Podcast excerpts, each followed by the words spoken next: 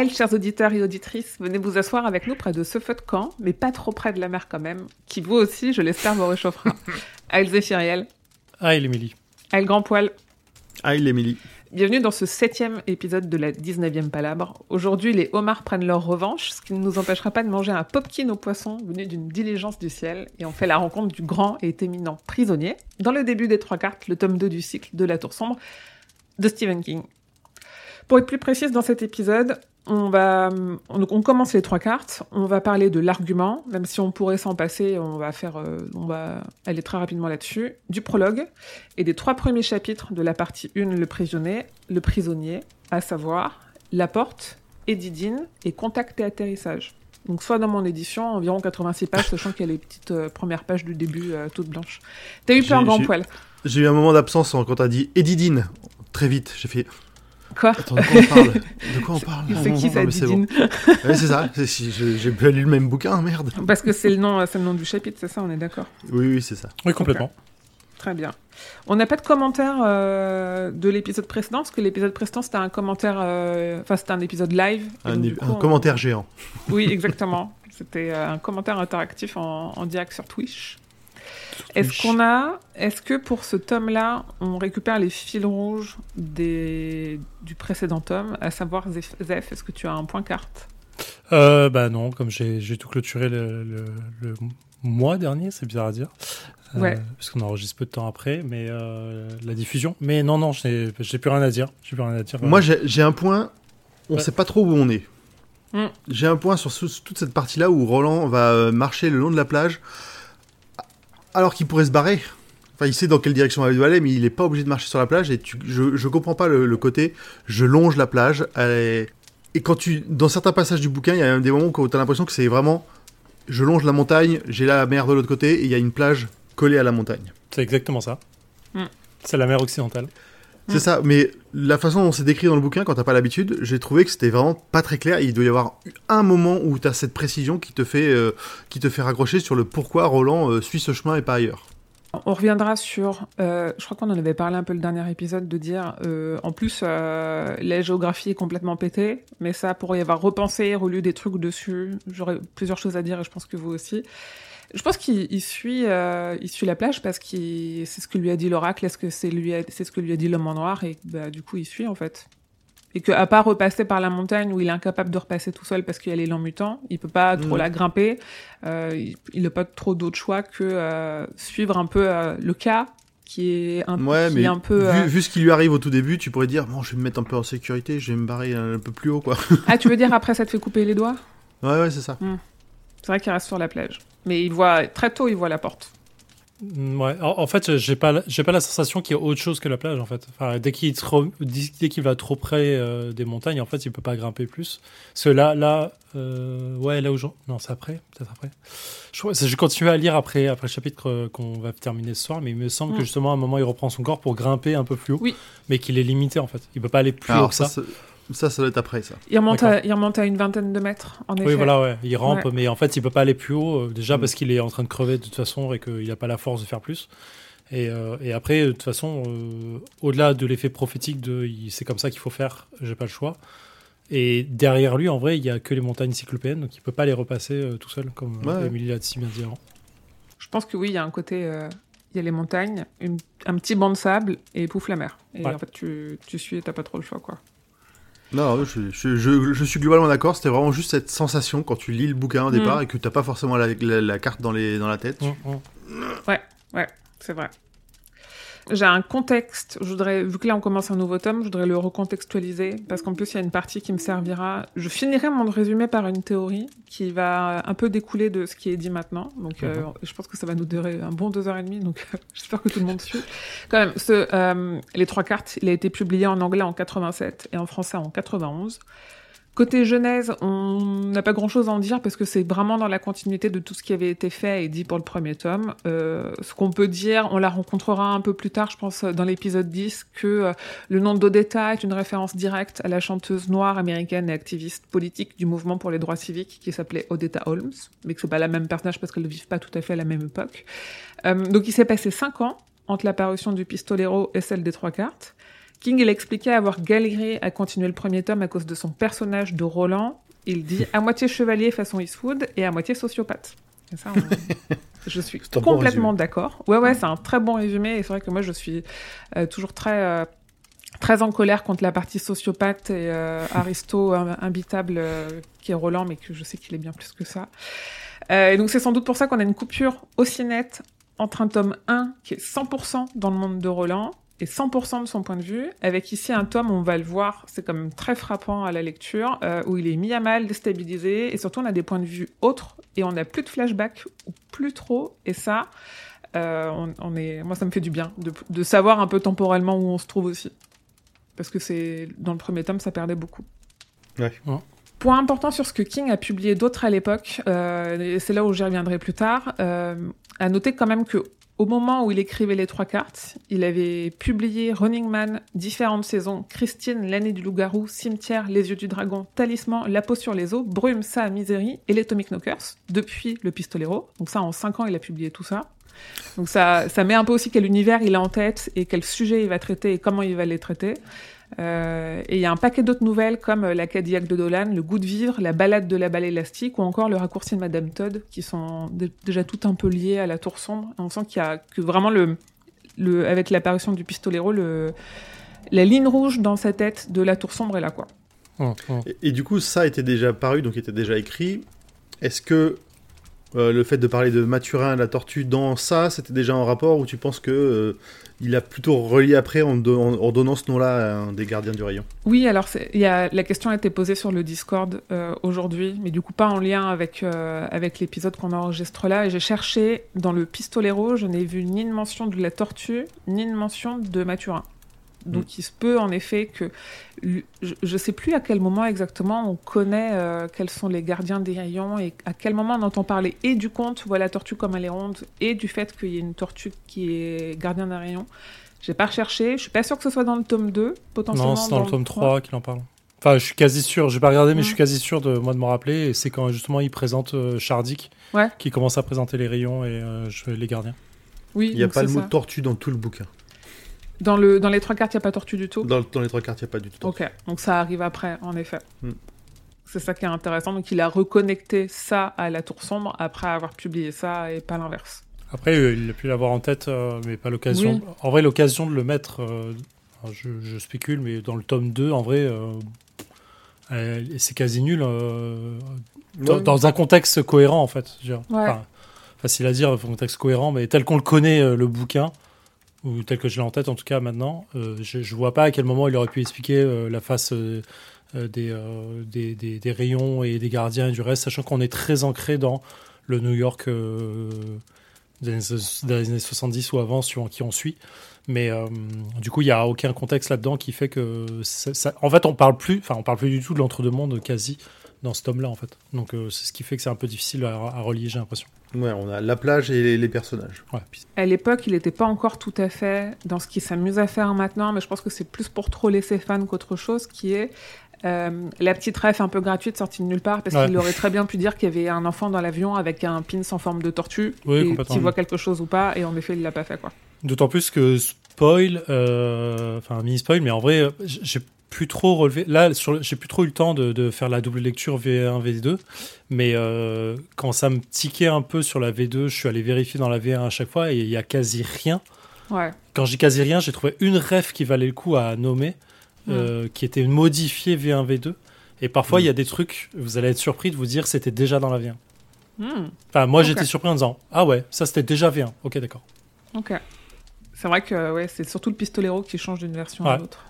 Ah, bah après, je m'attends plus effectivement à être surpris sur le Pistolero qui a été, je pense, très fortement refondu, euh, réécrit, contrairement aux, trois cartes qui étaient déjà un, gros roman, un truc à la base qu'il avait plus planifié. Oui, enfin, je dis ça dans le sens, comme il l'a réécrit, il aurait pu très bien mettre une référence à Mathurin là, en fait. Mm.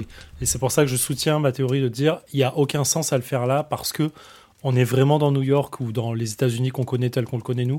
Euh, et en fait, on n'est plus dans l'entre-deux-mondes. Euh, enfin, j'ai pas souvenir dans les trois cartes qu'on parle réellement des anciens ou qu'on va chercher quelque chose de l'entre-deux-mondes en tant que tel, en fait. Mais euh, peut-être que les chapitres suivants me donneront tort. J'espère. Ouais, non, on n'en parle pas. Il y a des références. Euh, il y aura des références, par exemple, quand Eddie voit pour la première fois les armes de Roland où il voit les marques des grands anciens, machin. Oui, le couteau, comme ça, effectivement, mais il n'y a pas de, il a pas d'échange à ce moment-là, et on a l'esprit d'Eddie qui se dit que, mais il n'y a pas d'échange entre les deux. Ouais. Voilà. Tout à fait. Et puisqu'on parle du pistolero, euh, à noter qu'il y a quand même beaucoup de personnes qui ont été conseillées par d'autres amis de, de commencer par le tome 2, la lecture de La Tour Sombre, et de lire le tome 1 comme un flashback. Et je me dis, en fait, en effet, quand, euh, quand euh, c'est difficile de lire le, le pistolero, vu que c'est déjà un flashback dans le flashback dans le flashback, et que ce qui se passe dans le premier tome est pas si important que ça pour la compréhension du tome 2, ou en tout cas pas là au début, peut-être qu'il se lit assez facilement euh, en flashback. En vrai, ouais, pourquoi pas. quand tu regardes l'argument et le, le, résumé du tome 1, le marin, Mm. Euh, c'est c'est faire de se dire que c'est ok quoi, tu vois. Et de, ce serait marrant de le mettre en bout de cycle en vrai. de le lire oui, ce serait marrant de le mettre en bout de cycle, c'est clair. Mais, j'aurais presque envie. Là, bon, c'est ce qu'on a fait, mais euh, moi, c'est pour ça aussi que j'avais hâte de relire le Pistolero, parce que ça faisait pas trop longtemps qu'on avait fini de lire euh, le cycle avec, avec le roi Steven. Mais du coup, peut-être qu'on essaiera de finir ce podcast quand on sera arrivé à la fin du set en relisant le chapitre 1 pour reboucler la boucle nous aussi. Histoire de, de repartir. Oui. La 20 palabre, oui. Ce conseil est pas trop con parce que moi, l'année dernière, quand j'ai commencé mon cycle, euh, en mm. vrai, je l'ai commencé avec le tome 2 parce que le tome 1, je l'avais lu, euh, j'avais 16 euh, ans. Je l'avais en tête et comme vous l'aviez fait sur Le Roi Steven, je l'avais aussi en tête. Mais il m'a pas manqué en tant que tel en termes de références. Mm. Parce que dans Le Roi Steven, vous, vous aviez pas du tout fait les références qu'on a là-dedans, évidemment, parce qu'il y avait ah pas de spoil. Mais du coup, il n'y avait aucune référence qui me manquait réellement. Donc euh, c'est pas une si mauvaise idée que ça en vrai.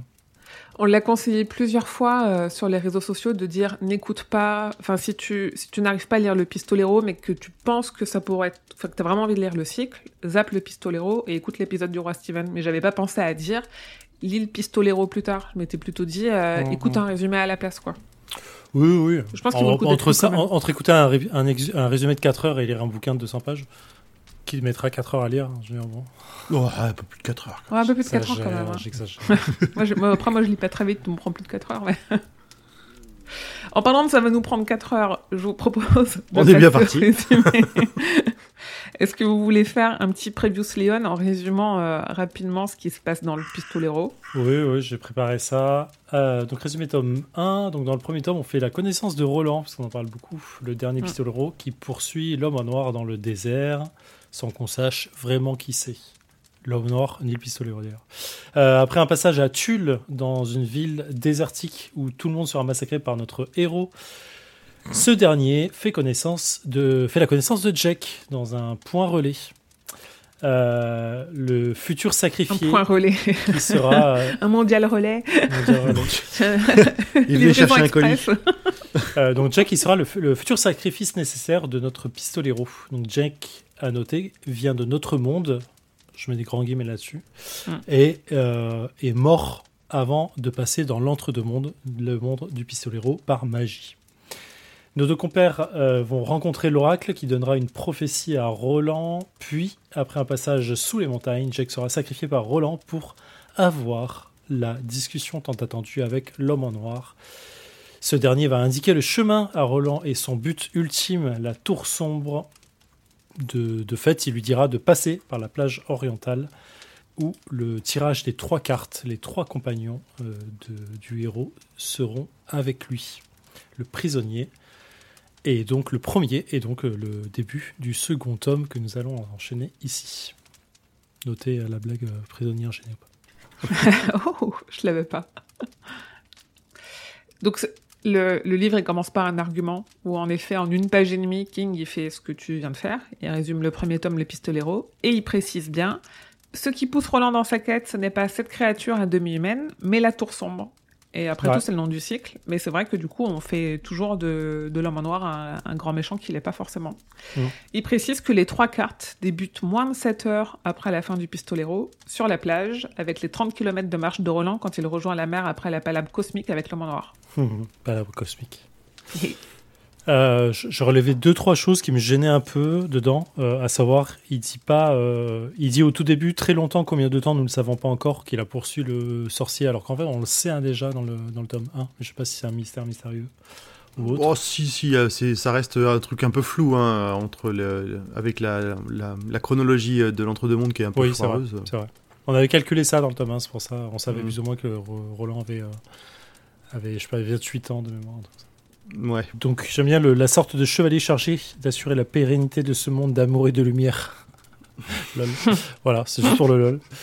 Euh, et euh, il parle des similitudes qu'il y a avec euh, notre monde, à savoir Hey Jude des Beatles, mais Mm. il parle de Fayo Fayo, fruits musicaux. Alors j'ai absolument jamais rien trouvé euh, sur une je pense que ça c'est en anglais. Ça je pense que c'est en anglais. hein. C'est des Euh, refs anglaises. Eh ben, euh, euh, oui, mais la trad, en fait, euh, normalement, doit servir à trouver une, une ref plus ou moins équivalente.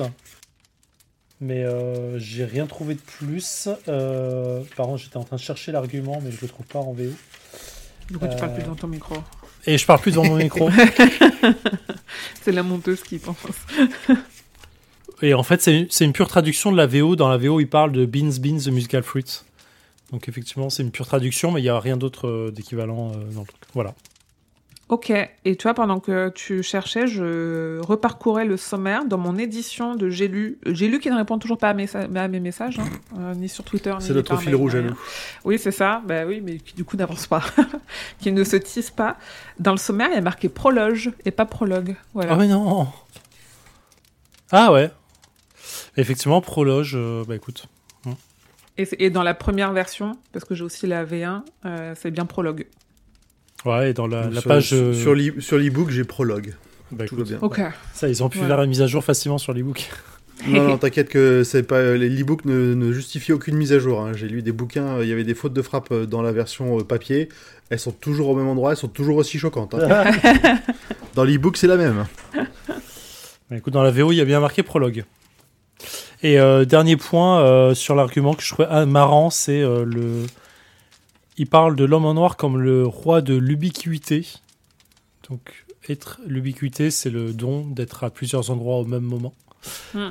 Et- Ah, c'est intéressant ça. ouais. Ah, voilà, à noter juste. Mm. Et euh, de l'iniquité, mais c'est pour le jeu de mots. Donc, vivement que tu lises Gwendy. Oui, Tome 3 oui. Ouais, je sais. ouais. J'attends la VF. Qui sortira, Non, il me semble, euh, bientôt, si je ne me trompe pas, des, euh, des informations qu'un fameux site donne. Novembre 2023, ne vous trompez pas de site, c'est le c'est Stephen King France. Hein. Citez vos sources quand c'est Stephen King C'est France. vrai. Euh, après l'argument, on a une page où il est marqué 19, une page où il y a marqué renouveau, Qu'on avait déjà dans le tome 1. Tout à fait, et où dans le tome 1, ça nous paraissait être un, un petit indice euh, un peu sadique et un peu Mhm. euh, un clin d'œil un peu euh, un peu coquin, et où là on se dit ok, en fait, on, on- juste on continue. Avec un prologue dont le sous-titre est Le Marin et où pour moi ça devrait être soit Chez, soit Kaiser Will Beach parce que enfin putain ce putain de fichu Aristote Médeux qui se comporte, qui parle en prose presque et qui se comporte comme le roi et, qui, où, et où doit décider de qui doit vivre, qui doit pas vivre juste parce que euh, son code d'honneur, son code d'honneur gneu et la vengeance gneu, Ouf, tu manges des, des bourgeois au petit-déj, toi. il paye, oui. je vis à Montreuil. Le, il, il paye enfin, je me dis oui. et, il va, et en plus, il- pour, pour moi, clairement, là, il va payer euh, ce qui se passe. Quoi. Cher. Avec en illustration, on a une toute petite illustration au début, une pince de homard. Donc on a vu dans le tirage de cartes du précédent tome que le marin, c'est en référence à Jake. non, je trouvais ça dommage que ce soit pas commence pas par le pendu, du coup. À moins que le tome 1 soit le pendu, parce que le pendu, c'est le pistolero. Donc voilà, c'est juste pour dire que c'est dommage. Bah, c'est ce qui me fait dire que là, c'est vraiment qu'il paye vraiment pour ce qu'il a fait à Jake, parce que le, prologue, c'est là où Roland euh, en chie, et c'est le début d'où il en chie, et il va en souffrir, et de va être mis à mal. Dans le prologue qui porte le nom du gamin qu'il a sacrifié, tu vois. Donc ah, c'est là où je fais le lien. Donc Roland rêve qu'il se noie, il rêve qu'il est Jake, et il est soulagé de ne plus être lui, parce que lui, il est celui qui a trahi la confiance du garçon pour un rêve glacé. Donc, Ah, dans il, se, il se noie dans sa culpabilité, on pourrait dire. Exactement, c'est Oh, oh. exactement ça. Il commence enfin à exprimer de regrets, même si on sentait quand même. euh, je suis dur avec lui, mais on sentait à la fin qu'il en ressentait toujours. Mais il- moi, pour moi, c'est là dans ma tête où il est un peu moins antipathique. Vraiment, ça commence où tu dis, ok, euh, Mm. un, il en chie, ça me fait du bien de, de le voir souffrir, et deux, en plus, il, il comprend ce qu'il a fait. Donc, il rêve qu'il se noie parce qu'il est réellement en train d'être submergé par de l'eau qu'il entend monter et se réveille avec horreur en pensant à ses armes, mais surtout à ses cartouches qui, si elles prennent l'eau, seront inutilisables. Ouais. Pour couronner le tout, une créature à ras du sol, à 4 mètres de lui, mesurant un bon mètre, le regarde d'un air morne avec ses yeux pédonculés, sans avoir peur de lui, et dit Est-ce que chèque? Est-ce que châle? Est-ce que chule Est-ce que chic? J'aime beaucoup l'instinct du pistolero qui, euh, la première chose qu'il se dit, c'est mes armes, quoi. Mes armes et, Ah bah, et mes il a munitions. été euh, lobotomisé, euh, Ouais, on- conditionné à penser que à, que à ça. En fait, on plonge, de sa on, plonge, fonction, quoi. on plonge gravement dans ses remords où effectivement il se rend compte qu'il a fait, comme tu disais, Émilie, un sacrifice inutile euh, de Jack pour arriver à rien, pour qu'il lui a rien donné en tout cas. Ouais. Qu'il le pense en tout cas, mais ça lui a donné quand même le don d'arriver sur, la, sur le, le tirage de cartes. Euh, ou en tout cas débloqué, comme dit l'homme en noir. Mais euh, du coup, je trouve ça marrant que dans son truc, l'instinct reprend d'un seul coup le dessus en disant merde, sans me pistolet, je vais crever quoi. Oui, il crève parce que c'est son seul moyen de défense, et on a vu aussi que c'est son seul moyen de se nourrir parce qu'il chasse pas avec un arc, quoi. Ouais, bien sûr. donc c'est- en effet, Bien ouais, qu'il euh, pourrait. il, il pourrait, en effet. Ou avec un Et nourrisard. donc le pistolero qui fait une sieste au milieu de la plage, à votre avis? Pourquoi? Bah, euh, Maladie, fatigue, pour, euh, bah, scénarium euh, plomb? il, il a marché 30 bornes, quoi. je pense qu'il y a un petit somme euh, sur la Oh. plage, mais pas mal. Conna- Connaissant le bonhomme, euh, franchement, c'est pas grand chose pour lui. Hein. euh. 30 bornes dans le sable, je t'invite à les faire. Ouais, je pense qu'il descend surtout la montagne et qu'il Ouais, arrive à la plage et il se couche, quoi. Ouais. Donc les créatures, c'est une créature plutôt de type gros homard. Il fait nuit, on se demande s'il n'est pas encore en train de rêver. C'est marrant que ce soit un homard parce que c'est la spécialité du Maine, là au Viking. Donc c'est une fois de plus une de ses, une de ses façons, une, une façon qu'il a de, de mettre des éléments de son quotidien. Et moi, je voudrais mettre quand même un point pour la trad parce qu'en anglais, c'est l'obstrosity et je trouve que homarstrosité est une très bonne, euh, une très Ça bonne passe VF. super bien. Ouais, moi j'aime beaucoup. Donc les jambes de Roland sont trop engourdies, mais il réussit à se remonter sur la plage à la force de ses bras, et alors qu'il se rend compte que ses armes sont mouillées, et qu'il se demande si les cartouches aussi, il entend Oscochoc, la créature s'est laissée pousser par la vague, est à moins d'un mètre de lui, et tente de s'approcher. Mhm. Et alors dans une... Vas-y. Non, j'allais dire c'est trop ouf parce qu'on a le petit passage de Roland qui analyse tout de suite son ennemi. En fait, il se réveille, il se dit ok, Mm. il faut que je sauve, sauve mes armes et mes munitions. Il essaie de se lever, il n'y arrive pas. Il voit l'ennemi arriver. La première chose qu'il fait, c'est l'analyser en disant quand il y a les vagues qui arrivent, il prend une posture d'honneur. Il se fait une posture d'honneur de boxeur, donc en mettant les, les pinces devant lui pour se protéger de la vague, ce qui est, ce qui est intelligent. Mm. Euh, Enfin, ce qui intelligent, on y reviendra. Et il se laisse pousser avec la vague pour gagner de la, de la vitesse ou de la distance, en tout cas sur, sur ce qui se chasse. Et, euh, et du coup, il a toute l'analyse qui va avec euh, du, du pistolero, en fait. Je trouve ça trop bien. Voilà. Oui, d'un d'un soldat en guerre qui analyse son ennemi Ouais. euh, pour, pour mener à bien son combat, quoi. C'est Mm. littéralement ça. Et donc, dans une rapidité jusqu'ici insoupçonnée, la créature bondit, alors que le pistolero a les mains tendues, il snip. Roland, il ressent une douleur vive, et échappant à la vague, il voit l'index et le majeur de sa main droite disparaître dans le bec denté de la bête. Je me dis, ça va à une vitesse, ce passage. Si tu lis un peu euh, en... Ah, c'est tu. Ouais, Ouais, sans tu, faire tu attention. peux rater et tu dis. Euh, il a Comment ça? Genre euh, le, le mec inébranlable qui est mieux que tout le monde pendant plus de 250 pages sur le tome 1. Là, au bout de 10 pages, il lui manque déjà deux doigts et on sait à quel point c'est important. Quoi. De la main droite. De la main droite. Oui, C'est oui. euh, c'est c'est couillu, quoi. Donc la bête réussit à blesser Roland en bas du mollet. On comprend que les pinces sont très tranchantes. Le pistolero dégaine, mais ses deux doigts en moins, il laisse tomber son arme. Donc, il- donc il donne un gros coup de pied et cette fois-ci, il y laisse sa botte et un bon morceau de son gros orteil. J'ai une théorie. Une théorie sur l'orteil. Euh, tout le tome 1, on a bien instauré à quel point les sacrifices sont essentiels, que ce soit dans le cycle en tant que tel, ou la valeur qu'ils ont dans l'entre-deux-mondes, ou l'importance dans des rites magiques. Roland, il doit piocher trois cartes. Il doit ouvrir trois portes. Des membres, là, il en perd trois. Il Mm. perd deux doigts et il perd un orteil. Un doigt pour chaque futur pistolero, et un vieil orteil pour ce vieux malade de morte. En fait, les sacrifices physiques de Roland, ses deux doigts et son orteil, ils sont nécessaires pour lui faire apparaître les portes, ou pour qu'il puisse les Mm. voir. Mais à mon sens, alors pour moi, ils sont pas ces sacrifices, ils sont faits juste pour qu'il voit la porte, enfin les portes en l'occurrence, mais pas pour permettre à Roland de les ouvrir et de dépasser, parce que cette magie, on peut supposer qu'il l'a déjà en lui, parce que c'est un peu ce que sous-entend l'homme en noir euh, au moment de la palabre où il dit euh, tu as déjà la magie en toi machin, mais que pour qu'il pour, qu'il pour que ses portes à lui soient visibles, il doit donner des éléments de lui-même. Je suis, euh, je- Voilà. je- je- j'adore euh, cette, euh, cette idée. Je suis complètement euh. Ouais, je suis très en accord avec ça. Parce Heureusement qu'il n'y avait pas plus de portes. Oui, et parce que je me demande toujours pourquoi en fait. La même façon où euh, moi ce qui m'a trituré tout le tome 1 et que j'ai pas réussi à dont j'ai pas réussi à me défaire dans le dans l'épisode qu'on a fait euh, en live, c'est euh, pourquoi Roland? Pourquoi c'est lui? Qu'est-ce qu'est-ce qui fait de lui euh, le pistolero désigné pour aller à la tour? Et donc là, j'ai passé vachement de temps à me dire pourquoi il a besoin de perdre, d'être autant diminué? Il pouvait être diminué autrement qu'en perdant des doigts et tout. Je me dis en fait, euh, deux doigts importants pour deux portes importantes et un, et un bout d'orteil pour, euh, pour Ouais, la troisième porte qui va être déceptive. Ouais. Ça marche. 3 étant un, un, un chiffre qu'on va. Enfin, clairement, 19 est le chiffre du tome 1, et là, 3, on va en retrouver dans tous les sens. Mais l'homme en noir lui disait hein, que le premier chiffre c'était le plus important pour lui au départ. Ouais, ouais, ouais. Ce serait Le 3. Oracle aussi Oui. disait. Ce sera un autre chiffre après. Exact. C'est très vrai. Donc Roland dégaine de la main gauche, mais les balles du barillet ont pris l'eau, alors qu'au rythme des vagues, l'homarstruosité continue de se ruer sur lui à une vitesse effroyable. Roland recule face à la bête, sentant les ennuis arriver en voyant tout le sang et ses armes qui ne fonctionnent pas. Il trébuche sur une grosse pierre, qu'il finit par ramasser, et il écrase la monstruosité avec, la terminant de son pied gauche, le, le pied qui est valide, qui a encore la botte, et faisant jaillir un liquide visqueux et noir, il s'applique à complètement l'écraser. Mmh, J'aime bien ce passage. Ouais, Tu sens, euh, tu sens toute la frustration, même la colère de Roland qui, re- qui, qui ressort dans ce Tu m'as bouffé, tu toi Ouais, un petit ego Voilà. touché qui est complètement normal. Hein. Là, pour le coup, c'est pas du tout une critique. euh. Ouais, c'est Ouais. cathartique, quoi. Vraiment, la, la- En fait, la violence, cette vengeance, elle est. euh, C'est vraiment Roland, quoi.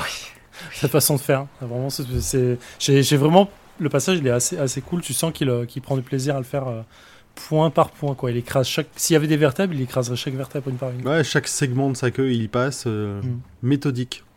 Ouais, parce que j'ai relevé une citation qui nous dit De toute son étrange existence, le pistolero n'avait Ouais. jamais été aussi fondamentalement atteint. J'avais cette ça, en fait, qu'il exprime, quoi. Ouais, ouais. Mm. C'est, je trouve ça super fort de commencer par ça, en fait. Avec la façon dont il nous a été présenté euh, avant, quoi. Ouais. Vraiment inatteignable, hein, Ouais, littéralement. tu, lui- euh. tu lui casses les chevilles pour commencer. euh. Ouais, j'avoue, tu lui enlèves deux doigts, Ouais. un orteil, et tout seul au bord de la plage, et il sent, il sent très vite qu'il est infecté. euh, T'as de quoi être fondamentalement atteint. Après, c'est pour rebondir sur sa théorie en y pensant, je me- parce que je, je me dis en tant que euh, narrateur, Skink, il a besoin de diminuer Roland pour tout un tas de raisons qui vont arriver. Euh, notamment euh, pourquoi il doit s'attacher à Eddie aussi vite qu'il le doit, parce qu'il est littéralement au port de la mort. Donc il y a plein de trucs qui sont en fait euh, euh, des, des actions narratives nécessaires pour le justifier l'histoire derrière. Mais euh, en fait, j'aime beaucoup l'idée de se dire que c'est la c'est le sacrifice de ça enfin de enfin pas ce sacrifice mais le l'espèce de, de don de soi littéralement Mm, qu'il doit mm. faire pour pour arriver à ça et qui justifie en fait le fait de, de s'attacher de facilement à ces à ces pistoleros qui vont arriver en fait du coup euh, je, je, je je je plus Là où je, je, je pourrais mettre une petite critique sur la théorie, c'est que pour moi, un sacrifice, c'est quelque chose que tu fais volontairement ou dans ta conscience. Alors que là, il, la, la perte, il l'a subie. Il n'a pas, eu le- il a pas eu son mot à dire. Pour moi, c'est pas lui qui sacrifie, c'est le narrateur qui sacrifie hein, pour que pour que Roland puisse accéder à Mhm. ces portes-là. Le narrateur lui fait sacrifier des éléments, tu vois. C'est vraiment. ouais ça marche bien hein. Si on part du principe que en effet c'est King qui contrôle tout et euh, et que Roland est juste un pantin, euh, pour moi c'est ça. Ah, le narrateur c'est ou Gann, euh, l'homme en euh, noir, tu vois, qui le met là en disant, euh, bah je me doute euh, que en te laissant dormir là après une longue marche, tu vas te faire euh, déglinguer par des eaux monstruosités, ça marchera comme ça Mhm. quoi. bah, si c'est Gann qui à travers King écrit tout ça effectivement il a besoin que ça se passe comme ça c'est toujours pareil quoi le cas tu vois Ouais. ah ça marche bien j'adore j'adore cette théorie Donc détail macabre bien kingien, il continue de broyer la créature et voit dans ses entrailles son doigt, coupé mais pas digéré, et sous un ongle la poussière blanche du Golgotha. Et fait ce que toute personne saine d'es- saine d'esprit ferait à sa place, il se retourne et il vomit. C'est vraiment 100% King à l'époque. hein. ah tu m'étonnes Roland titube sur la plage pour récupérer ses affaires et voit d'autres créatures dans la lumière glabre de la lune, entend leurs questions et décide de reculer jusqu'à l'herbe. Donc il y a quand même de l'herbe, en effet. Il y a un bout d'herbe avant d'arriver euh, au bas de la montagne. Il s'assoit alors et saupoudre ses moignons de ses restes de tabac en une couche épaisse d'emplâtre, tentant d'ignorer la douleur intense. Le prologue se termine avec un Roland inquiet de l'infection peut-être transmise par les dents de la créature et se demande s'il verra le matin. Et c'est quand même fou. Là, on- le prologue, c'est combien de pages? Vraiment, moi je me dis, le prologue, c'est 15 pages. Ah oui, non, c'est. Le, ouais, le prologue, oui, j'ai 10 pages, mais avec les pages de garde, en effet, c'est plus court que ça. Euh, Ouais, six pages. ouais. En 6 pages, Ah bah, on tu nous fait descendre de son piédestal euh, le Ah pistolero tel qu'on l'avait établi au premier tome. C'est fou, C'est hein très exactement pour, pour ça que je n'aime pas ce tome-là. C'est vraiment le Ah. tome le moins préféré de, ma, sé- de la série. Je- Ah bon? ouais. Là, je, franchement, j'ai, je vous avoue, j'ai souffert pour Oh. euh, relire tous ces passages en mode Oh là là, c'était très bien les découvertes. À la relecture, je n'aime pas du tout ce genre de passage Où le héros est faible, où le héros est dans le mal, où il te Mm. met 15 pages pour décrire comment il est dans le mal. Oh, ça me rend fou. Mais Eddie arrive, donc ça a vraiment relevé la pente en mode Ok, enfin un bon personnage. Moi, moi, je redoute beaucoup euh, la partie sur Odetta parce que Odetta, c'est vraiment. euh, Enfin, sur Susanna, machin. Parce que c'est vraiment un. Odetta, oui, là, en effet. euh, c'est vraiment un personnage qui me parle pas. Et donc, euh, toute la partie où on va être dans sa porte, ça va être très long. Mais moi, je veux Puis vraiment. euh, les ouais, pas- puis c'est un peu le bordel. hein. C'est le, c'est un peu le. J'ai hâte de la relire pour comprendre ce que j'ai pas compris à la base. Ouais. Voilà. Mais les passages, je l'ai déjà dit, j'ai l'impression de le dire à chaque épisode, mais les passages du pistolero euh, dans notre monde à nous, pour moi, c'est Crocodile Dundee qui débarque à New York. Quoi. C'est vraiment, euh, c'est- j'adore le la diligence du ciel, le cocher. J'adore ce la- décalage aussi, euh. J'adore. Je suis assez fan et c'est le seul truc qui a, bien fait le film pour moi, avec euh, là le sucre. Enfin, je- moi, je me régale C'est juste pour c'est ça. bien après, mais ouais. oui, c'est vrai que c'est bien après. Oui, on, a- on- on avance trop vite. Mais oui. Donc, partie 1, le prisonnier. L'illustration, c'est une seringue. Mais ça, nous, à ce stade, on sait déjà qu'il va rencontrer quelqu'un euh, qui est euh, sous l'influence de la drogue. À noter que, je me souviens plus à ma première lecture, à ce stade, on n'a aucune idée de ce qu'il doit en faire euh, des gens qu'il va voir dans les portes. Et que, Ah non. C'est juste qu'il va tirer des cartes. Ouais. Si, euh, il, il sait pas littéralement si s'il ramène ces gens-là avec lui, quoi. Ouais. il s'attendait peut-être à trouver un paquet de cartes. Ouais. Donc, chapitre 1, la porte. Le pistolero rêve de la prophétie de l'oracle et l'homme en noir. Le premier des trois, et trois est important, on l'a dit, c'est l'homme sous addiction, sous l'emprise d'un démon nommé héroïne. Roland est réveillé en sursaut par une mouette qu'il a presque prise pour, un- pour une monstruosité. Il est en piteux état, deux doigts en moins, un bout d'orteil en moins, une chemise en lambeaux dont des morceaux ont servi de bandage. Il se force à manger un morceau de viande séchée et se lève, constatant qu'il est seul, hormis quelques oiseaux. Il se perd dans la contemplation de la mer, dont l'horizon se confond avec le ciel. Il n'avait jamais vu autant d'eau, même s'il en avait entendu parler. Il vérifie qu'il a toujours la mâchoire dans la poche et s'attelle à trier de son ceinturon les cartouches qui ont pris l'eau et les autres, se forçant à ramener sa main droite sur son genou qui, malgré la douleur, a le réflexe de participer. Et ça, c'est marrant d'avoir une main qui est un peu... euh, enfin, C'est les membres fantômes, quoi. oui, c'est ça. Où il en dis, en fait, il est ouais. tellement entraîné à avoir, euh, à faire des choses qu'il les fait sans y penser. Et que, un peu comme nous. Enfin, un jour, casse-toi le bras et tu verras à quel point tu es tout le temps en train de bouger le bras. euh, c'est terrible, quoi. Clairement. Il a peu de balles qui pourraient encore être viables. 20 max. À nouveau, il pressent de sérieux ennuis.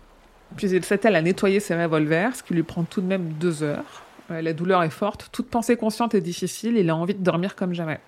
Il se résigne à tester une des balles pour ne pas en gâcher une au cas où elle soit bonne, et il empaquette celles qui ont été touchées par l'eau dans un autre morceau déchiré de sa chemise. Mm. Il lutte contre son corps qui lui réclame de dormir, aperçoit les restes de sa botte droite et ses deux outres dans lesquelles, au miracle, il reste de l'eau. Ça- je, je voyais King plus trollesque quand il parlait du nombre de balles. Parce qu'il dit 20, mais après il dit. euh, je voudrais, enfin, il nettoie, il en fait un deux tas justement. Il dit il en reste une vingtaine. Il a envie de les tester. Il dira à part une grande détonation, il lui resterait pas grand chose. Éventuellement 19 balles. C'est juste pour le troll, je pense. Et, euh, et je pensais sur. Euh, Est-ce qu'il le dit deuxième fois ou il le dit dans l'argument?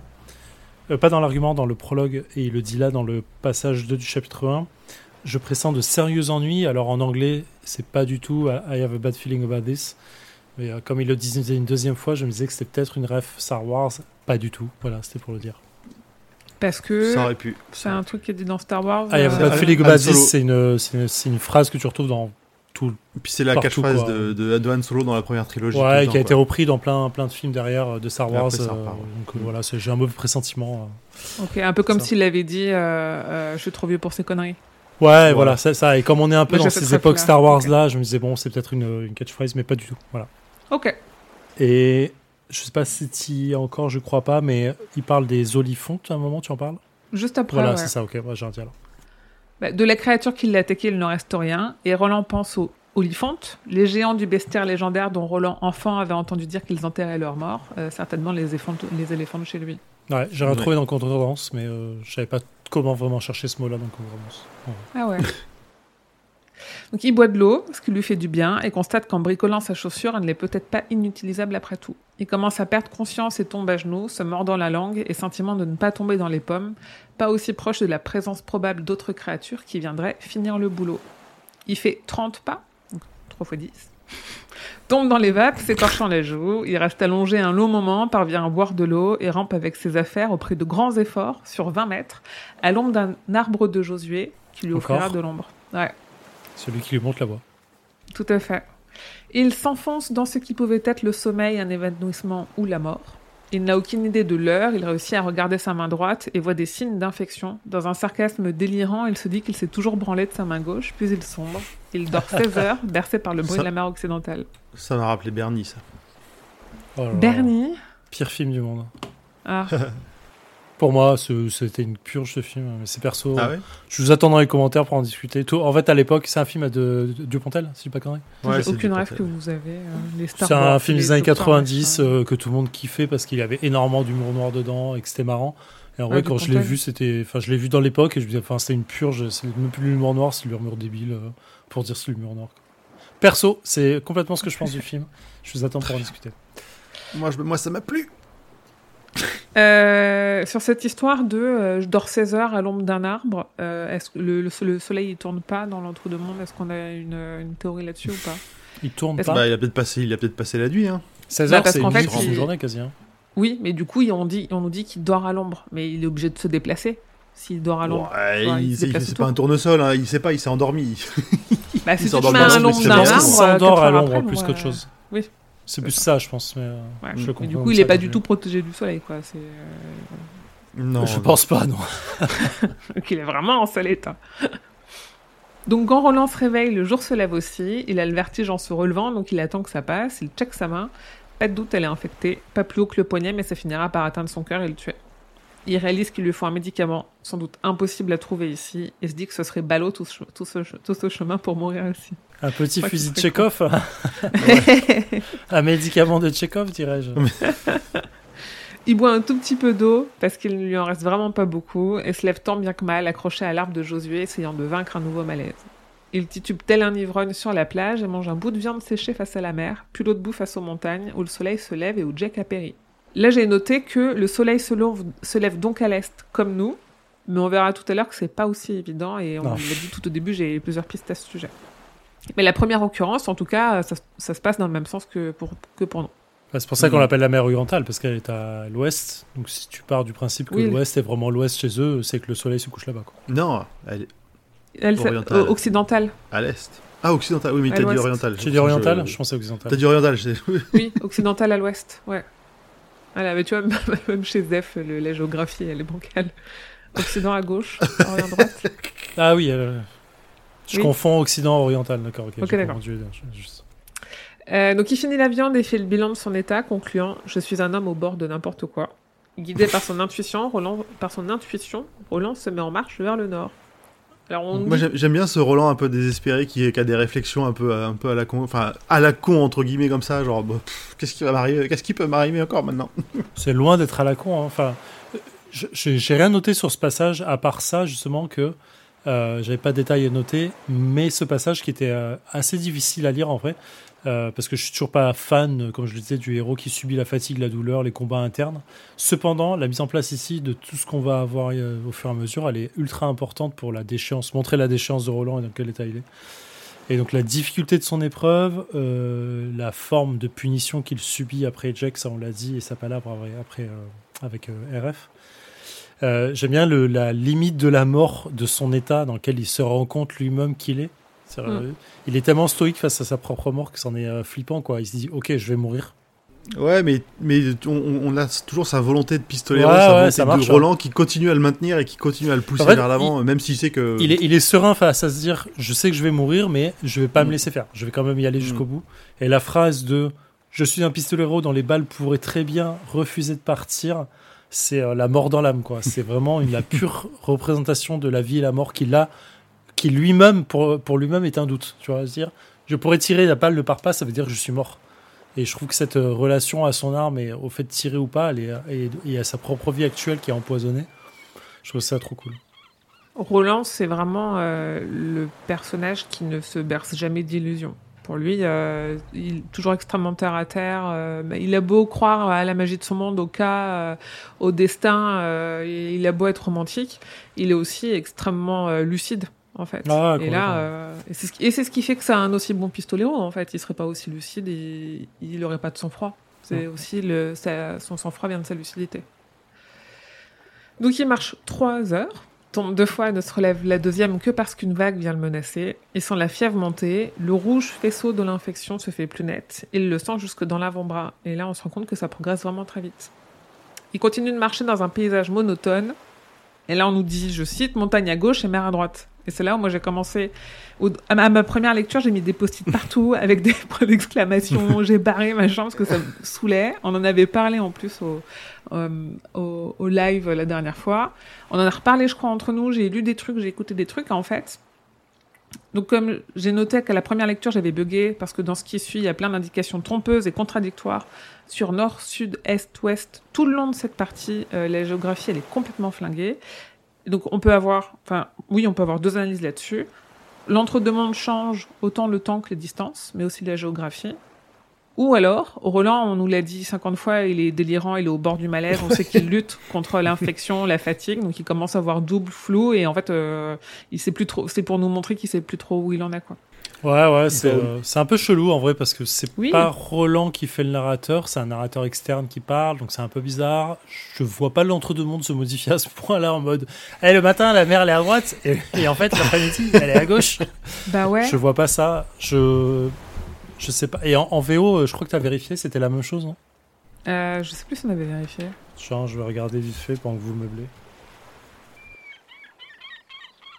The landscape was monotonous and unpleasing. The sea to his right, the mountain to his left. The grey normal. shell-littered sand under the feet and his cut-down boots. Donc effectivement, on est sur la même erreur. Erreur euh, s'il en est, bien sûr, de Sir King. Erreur volontaire, bien entendu. Ouais, vu, les... vu que ça a été. re- En plus, non, j'avais vérifié dans la V1, c'était déjà comme ça dans la V1. Donc, c'est en fait, c'est. Vu qu'il y a une V1, V2, c'est un truc qui était impossible à louper euh, quand il a refait la V2, surtout avec Robin à ses côtés. Donc, c'est c'est que c'est volontaire. Peut-être qu'il redescend euh, sans le vouloir, en fait. Il se gourde de passage et redescend dans le mauvais sens euh, sans se gourrer- en se gourant, quoi. Il est possible qu'il perde du temps et qu'il tourne un peu en rond. euh, ouais. Voilà. Nos, Voilà. nos théories. Si vous avez autre chose à dire, dites-le en commentaire. Merci de nous avoir écoutés. Ciao. Donc juste avant midi, il chute et il a la certitude que c'est la dernière, que c'est la fin. Mais il lève la tête et voit une chose verticale au loin. Trois lui, chuch- lui chuchote le souvenir de l'homme en noir à son oreille. Non, on comprend qu'il voit la porte. Il parvient à se relever et il continue d'avancer en zigzagant. Il marche encore et encore, le regard fixé sur l'objet et comprend au bout d'un moment que c'est une porte. À moins d'un mille, il tombe à nouveau, ses moignons se remettent à saigner, Roland rampe alors tremblant de fièvre. Et notons qu'il tombe trois fois. À 15 heures, soit 3 heures, il atteint la porte et pose sur elle un regard là. Je tiens à faire remarquer qu'un 1000 est 1609 mètres. Voilà. C'était pour le dire. Oh, ok. Et on s'en rappelle en disant 1 ciseau 9. 1 6 0 9. 1 ciseau 9. Ok. Ok. Voilà. C'est juste pour le dire. Parce que je- du coup, je- comme il le répète plusieurs fois, le 1000 ou le quart de 1000, genre, mais c'est quoi un 1000 en vrai? C'est un kilomètre, c'est un mile, c'est quoi C'est non? 1609 mètres. Ah ouais, saurez c'est chez le système, euh, c'est le système flingué des Américains. euh. Oui, voilà. Ok, un 6 au 9. Donc quand il dit c'est à 1 1000, il voit 1 km et demi le mec. Ouais, Je sais que normal quoi, tu vois. ouais. Oh, sur, sur une plage, euh, franchement, c'est pas non plus avec un- une belle vue, un bel horizon. Dans l'état où Un il est. kilomètre et demi, c'est pas mal, hein. Ouais. mm. C'est Roland. C'est Roland. Donc la porte, elle est haute d'une toise Et comme dit dans un épisode précédent, elle est faite de bois de fer massif, même s'il n'y a pas d'arbre de fer proche d'ici. La poignée est en or, dessus on y voit un babouin. Il n'y a pas de trou de serrure, mais il y a des gonds qui ne s'articulent sur rien, ou en tout cas qui n'en donnent pas l'impression. Et c'est marrant parce que moi, si tu me dis qu'il y a une porte qui est plantée au milieu de la plage, je me dis qu'il y a au moins un cadre.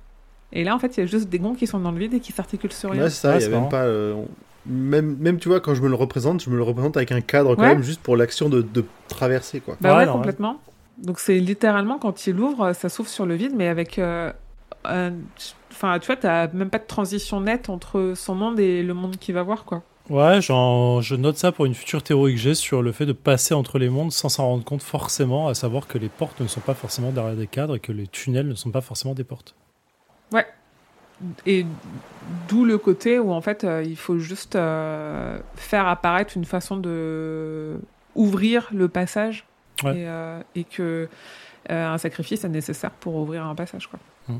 Donc la porte qui lui paraît éternelle a deux mots en caractère du haut-parler le prisonnier. Il entend un bruit de moteur qui vient de derrière la porte et en fait le tour pour voir. Mais de l'autre côté, la porte n'est pas visible, pas palpable, mais son ombre est toujours là. Le bruit de moteur s'est évanoui. Il revient devant en se disant qu'il a dû avoir une hallucination, mais la porte est là. Donc il n'a que deux choix ouvrir la porte ou la laisser fermer. Il l'ouvre, regard figé, profère le premier cri de terreur de sa vie d'adulte et la referme violemment. Alors, d- déjà, juste avant, c'est le moment où, euh, en- comme il est en plus en plein délire, il se, il se rappelle d'un peu de, de Jake et de. de- de- de- il a l'impression d'être revenu au, au relais.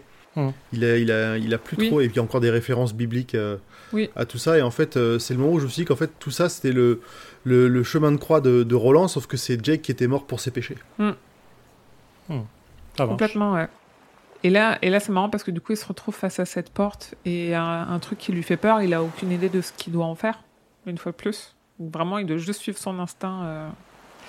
Donc on comprend que ce qu'il a vu, c'est la Terre, mais de très haut, à des kilomètres de hauteur. Il a vu les nuages, il a vu plus haut que les aigles. Il se dit que franchir la porte, ce serait tomber de cette hauteur, et se dit qu'il n'a pas vu que ça. Puis la voix de Cort résonne quand il explique Vous ne voyez jamais tout ce que vous voyez.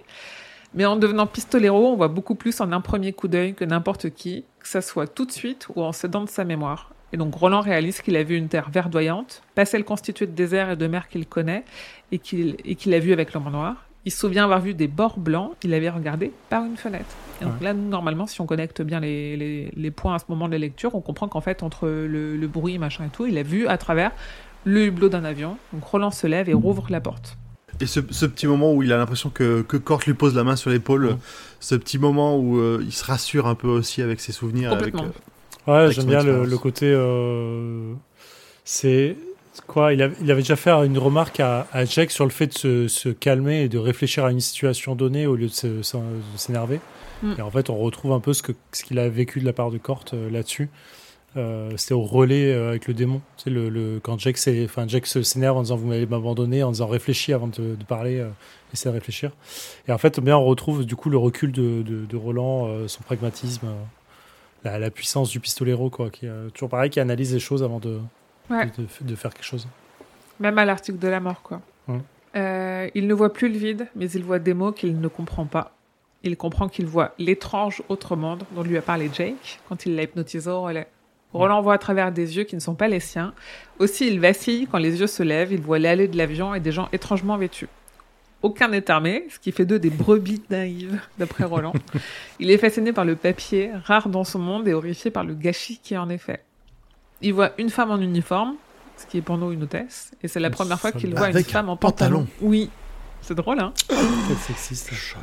Elle le regarde d'un air qui surprend Roland, qui n'a pas conscience qu'elle ne voit pas lui, tout sale, tout mourant, tout en guenille, mais quelqu'un de sain. Il réalise qu'elle porte de la soie, ce qui l'interpelle. Elle lui demande s'il veut. Il sait pas quoi, il n'a pas compris. Il entend une voix dire Jean, alors il comprend, ce n'est pas une porte, mais des yeux. Il voyait par les yeux du prisonnier. À noter que moi, j'ai mis longtemps à comprendre. Enfin, je l'ai je l'ai compris en tout cas en lisant là. Et c'est important pour la suite que il regarde à travers la porte depuis la plage. Et en fait, il voit un film. Du coup, Oui. C'est comme s'il était projeté oui. sur rien. En dit- fait. Il y a un moment où c'est littéralement dit euh, que si euh, Roland euh, savait ce qu'était le cinéma, il, se sentirait comme au cinéma. Et en fait, c'est euh, c'est marrant parce que de, je sais pas souvenir d'avoir eu cette euh, cette conclusion là la première fois que je l'ai lu Pour moi, il était déjà dans le corps d'Eddie. Parce qu'après, quand il, il, est naturellement dans le corps d'Eddie en, en, attente, en sommeil, entre guillemets, pour moi, il était déjà dans cet état-là tout le temps. Et en fait, on se rend compte que c'est ultra important qu'il ait, il a trois états. Il a l'état de, je suis sur la plage en train de regarder ce qui se passe, mais j'ai aucun contact avec Eddie. Je suis dans son subconscient, je mets des guillemets là-dessus, d'Eddie, et je vis à travers lui ce qui est en train de se vivre. Et là, il y a une connexion malgré tout qui se fait. J'y reviendrai en une théorie. Et il y a une troisième état où il prend les devants et du coup, il devient Roland à travers les yeux d'Eddie, littéralement Mm. à travers les yeux en changeant les couleurs des yeux. Sachant que le deuxième état, il y a un switch qui se fait au moment où Eddie réalise, au moment où il se fait connaître auprès d'Eddie, il peut après il peut parler à Eddie et où Ouais, ils, échangent un peu dans, en termes de sans qu'ils passent devant, qu'ils prennent le contrôle, et ils ont des discussions euh, dans la tête d'Eddie. Mais pas quand il est à l'extérieur, ça c'est marrant. Ouais. Et c'est vrai que du coup, quand il vacille parce que les yeux se lèvent, on peut imaginer que c'est parce qu'il est assez proche de la porte pour avoir l'impression d'être aussi emporté un peu dans le mouvement lui-même. euh, On peut voir ça comme ça. Donc chapitre 2, dont le titre est Eddie Vertige, le corps d'Eddie se lève, passe vers les hôtesses qui sont dans ce que nous on comprend être le coin cuisine, jusqu'aux toilettes qui indiquent libre. En fait, tout ce passage est très détaillé. On a des mentions de léger glissement de son champ de vision vers le bas, avec la main avec des faux cailloux sur des bagues qui viennent de la droite pour ouvrir la porte et la description des poils sur l'avant-bras qui accompagne la machin machin. Donc Roland, on comprend que Roland est complètement spectateur des événements. Mhm. Du coup, nous aussi. Et en fait, et on retrouve exactement le Roland que tu décrivais tout à l'heure, Zef, qui est en train d'analyser la situation point par point et essayer, essayer de tout comprendre vraiment dans les moindres détails. Ouais. Je, je, je, je sais que je parle beaucoup de King en mode c'est ouf ce qu'il fait, et c'est sur- c'est clairement pas le seul auteur à arriver à faire ça, mais moi je trouve ça ma boule cet euh, exercice qu'il fait Mm.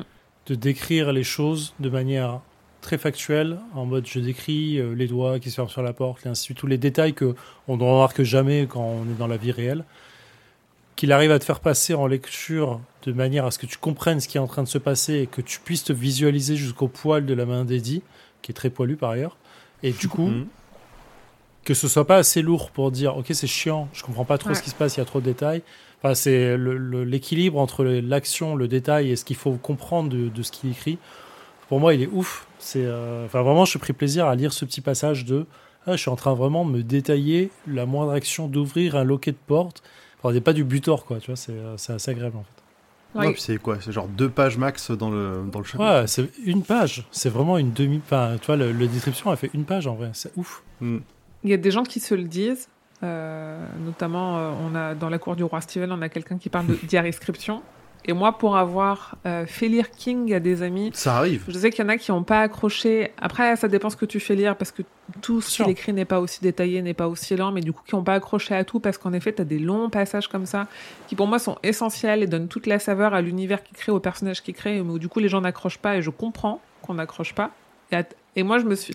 À une époque, je lis, je, quand je finissais de lire tous les Kings que j'avais pas encore lus, euh, je ne lisais que ça, et on était vraiment dans une période où il décrivait énormément avec des, du maquis, des histoires de Lisée, avec des histoires qui avancent pas et tout. Et on m'a fait lire genre Le vol des cigognes, et j'ai rien, ou un autre Chatham, euh, je crois que c'était euh, Les arcanes du chaos, et ces deux bouquins-là, j'ai rien compris parce que C'est beaucoup je crois, trop vite pour moi. Quoi. Oui, oui, Le vol des cigognes, c'est Granger. Et les arcanes du chaos, c'est euh, Chatham. Et je les ai lus à ce mo- euh, en même temps que je lisais des Kings. Et, ça, et pour moi, ça allait trop vite. En trois pages, Mm. l'action Ah oui. avait switché quatre fois et je comprenais plus parce que j'avais pris euh, cette habitude-là de on me décrit les choses. euh, Ah, Après, là, je, suis content de lire ça parce qu'on prend le temps de lire chaque ligne pour pouvoir décrire des trucs et voir des trucs Ouais. qu'on n'aimerait pas voir d'abord. Mais je, je, je suis- assez inté- En fait, ça m'a étonné. Quoi. Je me dit, tiens, c'est ouf, ce, ce détail-là, cette, cette action filante qui est assez agréable, en fait. Et, euh, et voilà. Et du coup, en lisant ce passage 1, je me suis rendu compte que sur la carte de tarot, on voyait Eddie. C'était son visage à lui, en fait. Il le dit, en fait. Ah oui, mais il le dit, il le dit juste après. il le dit en il vrai. le dit au début. Oui, c'est, Ah oui, euh, je- Oui. Oui, c'est ça, oui. Parce que donc Roland slash Eddie se retrouvent bien dans les latrines les plus insolites qu'il ait vues, toutes de métal. L'homme se regarde dans le miroir et alors Roland le voit, sembla- semblable à celui sur la carte de tarot. Il a l'air malade, il lui fait penser à North et Roland comprend. L'héroïne, le démon qui a pris possession de lui, c'est l'équivalent de l'herbe du diable pour North. Exact. Déterminé sans réfléchir, Roland franchit la porte. Léger retour en arrière, on a quand même des tout petits flashbacks, mais parce que c'est pour euh, un peu resituer l'histoire dans les points de vue. Ouais. C'est pas, c'est pas ce que j'appelle les flashbacks, ce sont des points de vue de la situation c'est ça. différents. Ouais, tu rembobines pour voir Voilà. euh, lui comment il a vécu cette, euh, cette séquence-là. Ouais. Oui, oh, d'accord. C'est- En effet, c'est pas un flashback. Point de vue d'Eddie, il vient de commander le gin tonic et se dit que débarquer à la douane avec un, avec un kilo de coke sous chaque bras en pleine descente de drogue avec un début de manque, c'est peut-être pas l'idée du siècle. Et on peut se dire qu'une partie de Il sa prend pas toujours les meilleures décisions. Hein. Non. Non, mais elle- moi, ce que j'ai beaucoup aimé avec tout ce qu'on va lire là, c'est qu'on. Ça m'a aussi réconcilié avec une partie d'Eddie qui, pour moi, était juste un sombre crétin. Et en fait, pas vraiment. Pour moi, en fait, d'avoir vraiment pris le temps de, de lire toute la partie Le prisonnier, je me suis dit. Je, je crois que je l'ai noté plus tard. En fait, il est malin et il est pas faible. Il a juste une faiblesse qui est son frère. Ouais. Et, c'est- et du coup, ça change tout. Et je- et il va remonter dans le classement et Jack, il va passer en, en dessous. Quoi, Ouais, mais ils sont toujours tous en, dessous de Hot. Donc c'est pas. Euh, et donc en fait, euh, on peut se dire aussi à ce moment-là qu'une partie de sa nausée, euh, qui- que lui, il, il associe au manque, c'est aussi peut-être dû au- à la présence de Roland qui vient de débarquer euh, en fond. Quoi. Commence alors quelque chose qui reviendra beaucoup dans le cycle? Les souvenirs de ce que lui dit son frère, le sage et éminent junkie Henry Dean. Tous les deux défoncés sur un banc, il se souvient d'Henry qui lui parle de ce qu'est le manque et de chacune de ces étapes, et notamment la première, celle dans laquelle se trouve Eddie, les préliminaires du manque, la malédiction de l'attente. deux, deux choses du coup. Euh, un, incroyable, mais on change de point de vue. Ouais. Voilà, on a un nouveau personnage. hein. C'est la Ouais. première fois depuis 300 pages Ouais. où on a un nouveau personnage qui raconte un peu. son point Une de vue. petite, une petite respiration. Oui, Ouais, ouais, c'est agréable. On a une- Mais du coup, on a un changement de narration, on a un changement de rythme, on a un, changement de tout euh, qui est agréable. C'est un dynamisme dans l'histoire et dans, la... dans le récit qu'on ne trouvait pas avant.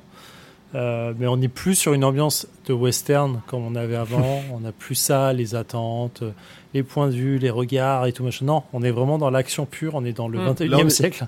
Là, on est sur un Tarantino, je trouve. Ouais, Euh, complètement. la façon dont Mm. on parle, Eddie, euh, tu pourrais mettre, ça pourrait être un passage de Pulp Fiction. Com- ah ouais, Complètement. c'est clair. Et, euh, et du coup, ça va être euh, tout le cœur de ce chapitre, enfin, de ces chapitres-là, qui est vraiment trop cool. C'est ces changements de point de vue, de, on retourne un peu en arrière, comment a vécu l'autre, comment il l'a vu, euh, plus d'action, c'est- et ainsi de suite. Et euh, la relation Henri et Eddie, pour moi, elle me rappelle énormément la relation Corte euh, et Roland. Dans le sens, le frère qui, a, qui donne, donne des, des conseils aux plus jeunes, pas dans l'intensité, pas dans le temps d'entraînement, pas dans le truc, mais en fait, on retrouve toujours un mentor, en fait, quelque part. Et Henri, qui est le mentor débile, drogué, Ouais, voilà, c'est- mauvais, C'est pas le même. euh, toxique. Quoique Corte n'était pas forcément euh, pas toxique, mais euh, beaucoup de négation de ces phrases. Mais euh, du coup, euh, j'ai- j'aimais bien. euh, en fait, il, il lui donne des leçons, tu vois. Et lui, en fait, il lui donne des leçons sur le manque. C'est un truc qui va être important pour la vie d'Eddie derrière, en fait. Mm. Et je trouve ça intéressant. En fait, c'est la même relation qu'a eu Corte et Roland, parce que Corte donnait des leçons sur qu'est-ce que va être euh, ta vie en tant que pistolero, qu'est-ce, de quoi tu as besoin pour avancer. Et là, Eddie, il a précisément besoin de savoir comment fonctionne le manque de la drogue. À ce stade de, de la lecture, je suis d'accord avec toi. Mais vu que j'ai avancé dans les chapitres d'après, il y a une relation entre Eddie qui, lui. En fait, plus tard, on, on apprend que Eddie, il a fait en sorte d'arrêter l'héroïne, ou, euh, ou en tout cas de largement réduire, parce que son frère, lui, a complètement perdu le contrôle et Ah. qui se dit il faut que je prenne soin de lui. Ce qui ne serait jamais arrivé dans le cas euh, Corte euh, Roland. Mais, euh, mais oui. Et si, après Ah. Après lui avoir cassé la gueule, Merci. Bah non, parce qu'il non parce que il a- en fait il Ah n'est bah pas si, à son il chevet. cul- Il, dit euh, il prenez soin de lui. il va à son, che- D'une il certaine va à façon. son chevet et tout. D'une certaine façon, il prend soin de lui en envoyant les infirmières, en faisant en sorte que toute sa vie Mm. se passe bien, et ainsi de suite. Il le fait d'une certaine façon. C'est pas. Mais, mais je crois même qu'il décrit qu'il il donne, les, il donne des soins, il le torche. Enfin, vraiment, il me semblait qu'il y en avait un peu tout ce passage-là. Il, il doute. se- enfin, même, c'est même son père qui, arrête pas, qui lui disait que arrête de te flageller pour ça. Ah oui, c'est vrai. Ouais, L'idée, il- l'idée est là, l'idée est là. C'est juste ça. quoi. Oui, Mm. Oui. Oui, oui, pour moi, dans l'intensité, Roland, il sacrifierait pas tout pour euh, Corte, mais ce que fait. Après, c'est les liens du sang. Enfin, Ouais, bien sûr, on n'est pas mais sur la oui, relation de base, ouais. mais voilà. Et donc, on a la première introspection d'Eddie, qui parle virtu- virtuellement à son frère avec tout le sarcasme et toute l'impertinence qu'on apprendra à connaître au fil des tomes. Une conversation Mhm. sur comment il va se faire choper en arrivant à la- à l'aéroport parce que son état est suspect. Mais quand il se regarde dans le miroir, il est pénétré par la sensation d'être observé.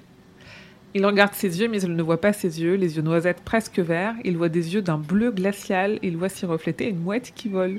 Ouais. C'est rigolo. Bah, c'est marrant Quand parce que. t'es du drogué, coup- ça va te faire péter un plomb, mais. euh, Alors, deux trucs super intéressants. Un, on a du coup dans tout le passage où euh, et Henri euh, machin dé- décrit plein de choses à Eddie, on a vraiment toute l'acidité des blagues de Eddie qui est Oui. C'est merveilleux, quoi. Je- J'aime déjà ce personnage, tellement il est bon. Le pigeon rôti. Et euh, à côté de ça, on a donc Eddie. On a besoin de connaître la, la couleur des yeux de Roland qui va se refléter dans ses yeux à Eddie pour la suite, pour comprendre pourquoi la- la- l'hôtesse va, va réagir et ainsi de suite. Je Mm. note juste que Eddie voit un reflet dans les yeux de quelqu'un, comme avait fait Cort au moment où il avait vu euh, pour punir Oh. euh, pour punir Cuthbert, quand il avait vu quelque chose dans les re- dans les yeux dans le reflet des yeux de Roland. Juste ça pour dire, Oui. Eh, on a quand même quelqu'un qui est balèze aussi. Ouais. Oui, surtout qu'en plus, il reconnaît que c'est une mouette. Donc, euh, il n'a pas juste vu un voile Ouais. passer. euh, Il y a ouais. un truc quoi. J'ai essayé de comprendre ce que c'était le bleu bombardier par J'ai pas réussi. T'as tapé, euh, t'as cherché dans un pantone ou t'as tapé sur internet bleu bombardier. Attends, je vais essayer de voir si j'ai ça. Ouais, je, pour moi c'est c'est pas le bleu nuit en fait du bombardier qui se baladait la nuit pour comme ça, mais euh, je sais pas. Pour moi, c'est des bleus clairs, mais. euh, C'est pas On le deux- plutôt un bleu clair. C'est pas euh, le dessous des avions de la Seconde Guerre mondiale qu'on peignait en bleu clair justement pour les- essayer de les confondre avec le ciel pour pas qu'ils soient trop visibles. C'est vraiment, c'est vraiment, en plus, un terme qui va servir à décrire Roland. Tout le cycle. Ses yeux, son regard. Non, moi, je, je vois juste des blousons bombardiers. euh, de- c'est- les bombers. S'il faut, c'est les ça, bombers il qui parle ont de ça. hein. non, pas du tout. Donc en une demi-seconde, les yeux s'effacent, mais une demi-seconde, c'est assez long pour qu'il se sente être deux personnes, être habité, comme la petite fille dans l'exorciste. Il sent un autre esprit dans le sien, il entend des pensées comme une voix à la radio. Alors Eddie vomit, puis est pris d'une grande sensation de vide et se remet à vomir. Retour à Roland, qui se dit qu'il est dans la diligence du ciel et se rend compte qu'Eddie le voit, donc se met en retrait, sans quitter les lieux pour autant. Donc là, il est dans le deuxième état euh, dont Zef parlait tout à l'heure. Il a compris qu'il n'est pas seulement à l'intérieur du corps, mais qu'il est aussi quasi lui, et qu'à tout moment, il peut en prendre les commandes et subir aussi les effets dus des mensonges dont son hôte était la monture. Donc, euh, les effets du manque de drogue. Quand Eddie finit de vomir, Roland saute au premier plan. Derrière lui, la porte vers son monde est ouverte, ses gonds disparaissant dans la paroi d'acier des toilettes de l'avion, et il se voit, le dernier pistolero, couché sur le côté, la main bandée, planqué sur l'estomac. Donc là, c'est pour euh, rejoindre avec le, avec le, le chapitre d'avant, c'est le moment où Eddie ressent du vide. Et puis il se dit qu'il doit se changer, qu'il doit se changer de position, mais qu'il doit voir avant si l'autre a conscience de sa présence. Donc il bat en retraite et c'est là où Eddie se remet à vomir. Juste en VO, on parle de Bombardier's Eyes. Voilà, des yeux Ah. bombardiers. Il n'y a pas de couleur euh, spécifiquement. Ah oui. Ok. Eddie pense que tout ça, les yeux qui changent, le passage à vide, c'est dû au premier stade du manque. Il reste 1h30 avant l'atterrissage à New York. Il retourne s'asseoir, sirote son gin et quand l'hôtesse revient et lui demande s'il veut autre chose, il s'apprête à dire non, mais à une autre absence. En fait, c'est Roland qui demande à manger, à manger maintenant, n'importe quoi, même du popkin, mot que la fille en uniforme ne comprend pas. Moi je, moi, je me suis éclaté des différences de point de vue et des différences euh, qu'il y a entre comment on nomme les gens en fonction du point de vue de qui on est. Et donc, fille en uniforme ne comprend pas. Mais Roland réussit à fouiller dans l'esprit d'Eddie pour finalement demander un sandwich. Mmh. Elle propose un sandwich au thon, même s'il a zéro idée de ce qu'est du thon, et lui dit qu'elle va voir ce qu'elle peut déchaîner. Alors, je, là, je me suis demandé si c'était une coquille euh, avec ce que, avec déniché ou pas, parce que pour Roland, déchaîner, ça veut dire violer. Je me demande si c'est pas juste que la trad a pas réussi à mettre un autre mot. euh, Euh, je regarde ça en 5-5, c'est ça? Ouais. Parce qu'il leur parle après, il leur parle euh, dans chapitre ou 4, Atakan. Russell Up. Russell Up. Je sais pas ce que c'est Russell. R-U. Quoi? R R-U-S-T-L Up. Euh, Ah, c'est enfin, se débrailler un peu, c'est chiffonner. Ouais, tu vois, du coup, pourquoi ils ont mis déchaîner et pas dénicher et de juste dire que ben, dans l'entre-deux-mondes, dé- dénicher, ça veut dire violer. C'est concocté. C'est plus concocté. I'll get Russell. cooked to Russell Up a Humper, c'est je vais nous concocter un petit panier. Donc c'est euh, c'est plus dans ce sens- dans ce sens-là. Je vais voir, je vais voir ce que je vais pouvoir vous concocter. Ok, donc ça a un sens en VO, mais ça n'a pas un sens dans la façon dont ils l'ont C'est traduit. difficile à traduire et faire un sens en VF. Non, mais ce que je veux dire, c'est que pourquoi ils inventent un mot en VF alors que c'était pas inventé en VO Déchiné Ouais. Bah, euh, C'est ça qui m'a. ouais, d'accord, ok. je pense qu'en VO, c'est pas un terme. euh, Russell Up, c'est pas quelque chose qu'on doit utiliser de façon courante non plus, en fait. Ça doit être un terme un peu. euh, je sais pas. J'ai déjà entendu, ça me choque pas comme. euh, Ouais, le truc, c'est qu'il y a une différence entre King qui aime bien faire de l'argot et qui met toujours des mots qu'on connaît pas, Ouais. et déchaîner qui. Qui veut qui pas dire gros. pas. Ah si, les déchineurs, C'est un film. Ok, ouais, pourquoi pas. Ouais, c'est en vrai c'est je, je regarde du coup un peu plus loin Russell Up et en fait c'est vraiment c'est je vais me débrouiller pour quelque chose, je vais faire euh, préparer quelque chose à la hâte, je vais aller dans ce sens-là. ouais. Oui, dans l'idée, oui, oui, oui. C'est juste euh, si c'est une expression qui existe en anglais, pourquoi pas prendre une, exp- une expression qui existe en français, quoi. Donc le temps de se demander comment il va ramener la nourriture à son corps, il se met en retrait. Eddie essaye de se convaincre que c'est les nerfs, mais quand même, il ne s'explique pas la torpeur. Il sent aussi des élancements sourds dans la main droite. Et nous, on comprend que c'est les douleurs miroirs de la main de Roland à laquelle il manque des doigts. C'est c'est bizarre, ça arrive pas à Roland avec euh, les douleurs de King euh, plus tard? Si, Si, Si. si. Oui, oui, c'est vrai, c'est un premier. Oui, oui, c'est vrai. Intéressant. bien vu, bien vu. Est-ce que ça rejoint ah, ça, rejo- ça rejoindra peut-être euh, la théorie par laquelle je terminerai euh, ce résumé. Mais j'aime bien, euh, j'aime bien l'idée que euh, Roland va un peu plus loin à chaque fois dans le contrôle du corps d'Eddie, où euh, il est, il, par étape, en fait, il prend un peu son temps et il nous fam- familiarise avec le- le- l'espèce de, de décalage qu'il a, enfin, du, du- du- du contrôle du corps, je sais pas comment dire ça en fait. Euh, il, arrive à fouiller dans l'esprit d'Eddie, il arrive Oui. à, fouiller- à, prendre un peu les choses de son côté, à- en plus de prendre le contrôle. Vous voyez, il y a vraiment des étapes qui avancent au fur et à mesure, je trouve ça intéressant. Complètement. C'est vraiment progressif. Tout, tout ce chapitre-là et tous les chapitres, en tout cas du prisonnier, il y a vraiment une sensation de progression, que ce soit euh, un timing très serré au moment où il sera aux toilettes, euh, le timing de Roland qui vraiment se, déga- se dégrade à chaque fois qu'il retourne voir son corps, il est plus sûr de pouvoir le réveiller, machin. C'est, Ouais. euh, on, sent qu'on commence à vraiment avoir le, le temps qui joue, quoi. Donc, Eddie se, se récapitule le plan d'Henri. D'abord, aller jusqu'à Nassau, à l'hôtel Aquinas, rencontre le vendredi soir avec un type cool d'après Henri, qui n'a pas semblé si, pas semblé si cool à Eddie. Euh, teint jaune, fine moustache, dents couleur ocre, qui penche vers l'intérieur. En échange, il donne de quoi passer le week-end, c'est-à-dire de l'héroïne, jusqu'à ce qu'il se Mm. retrouve le dimanche, pour échanger la, co- la coque contre une clé de consigne dans laquelle il y a on sait pas quoi. Lundi, suivre le plan de Balazar, retour le midi en avion, c'est là où on est, passage de douane les doigts dans le nez et belle vie entre frangins.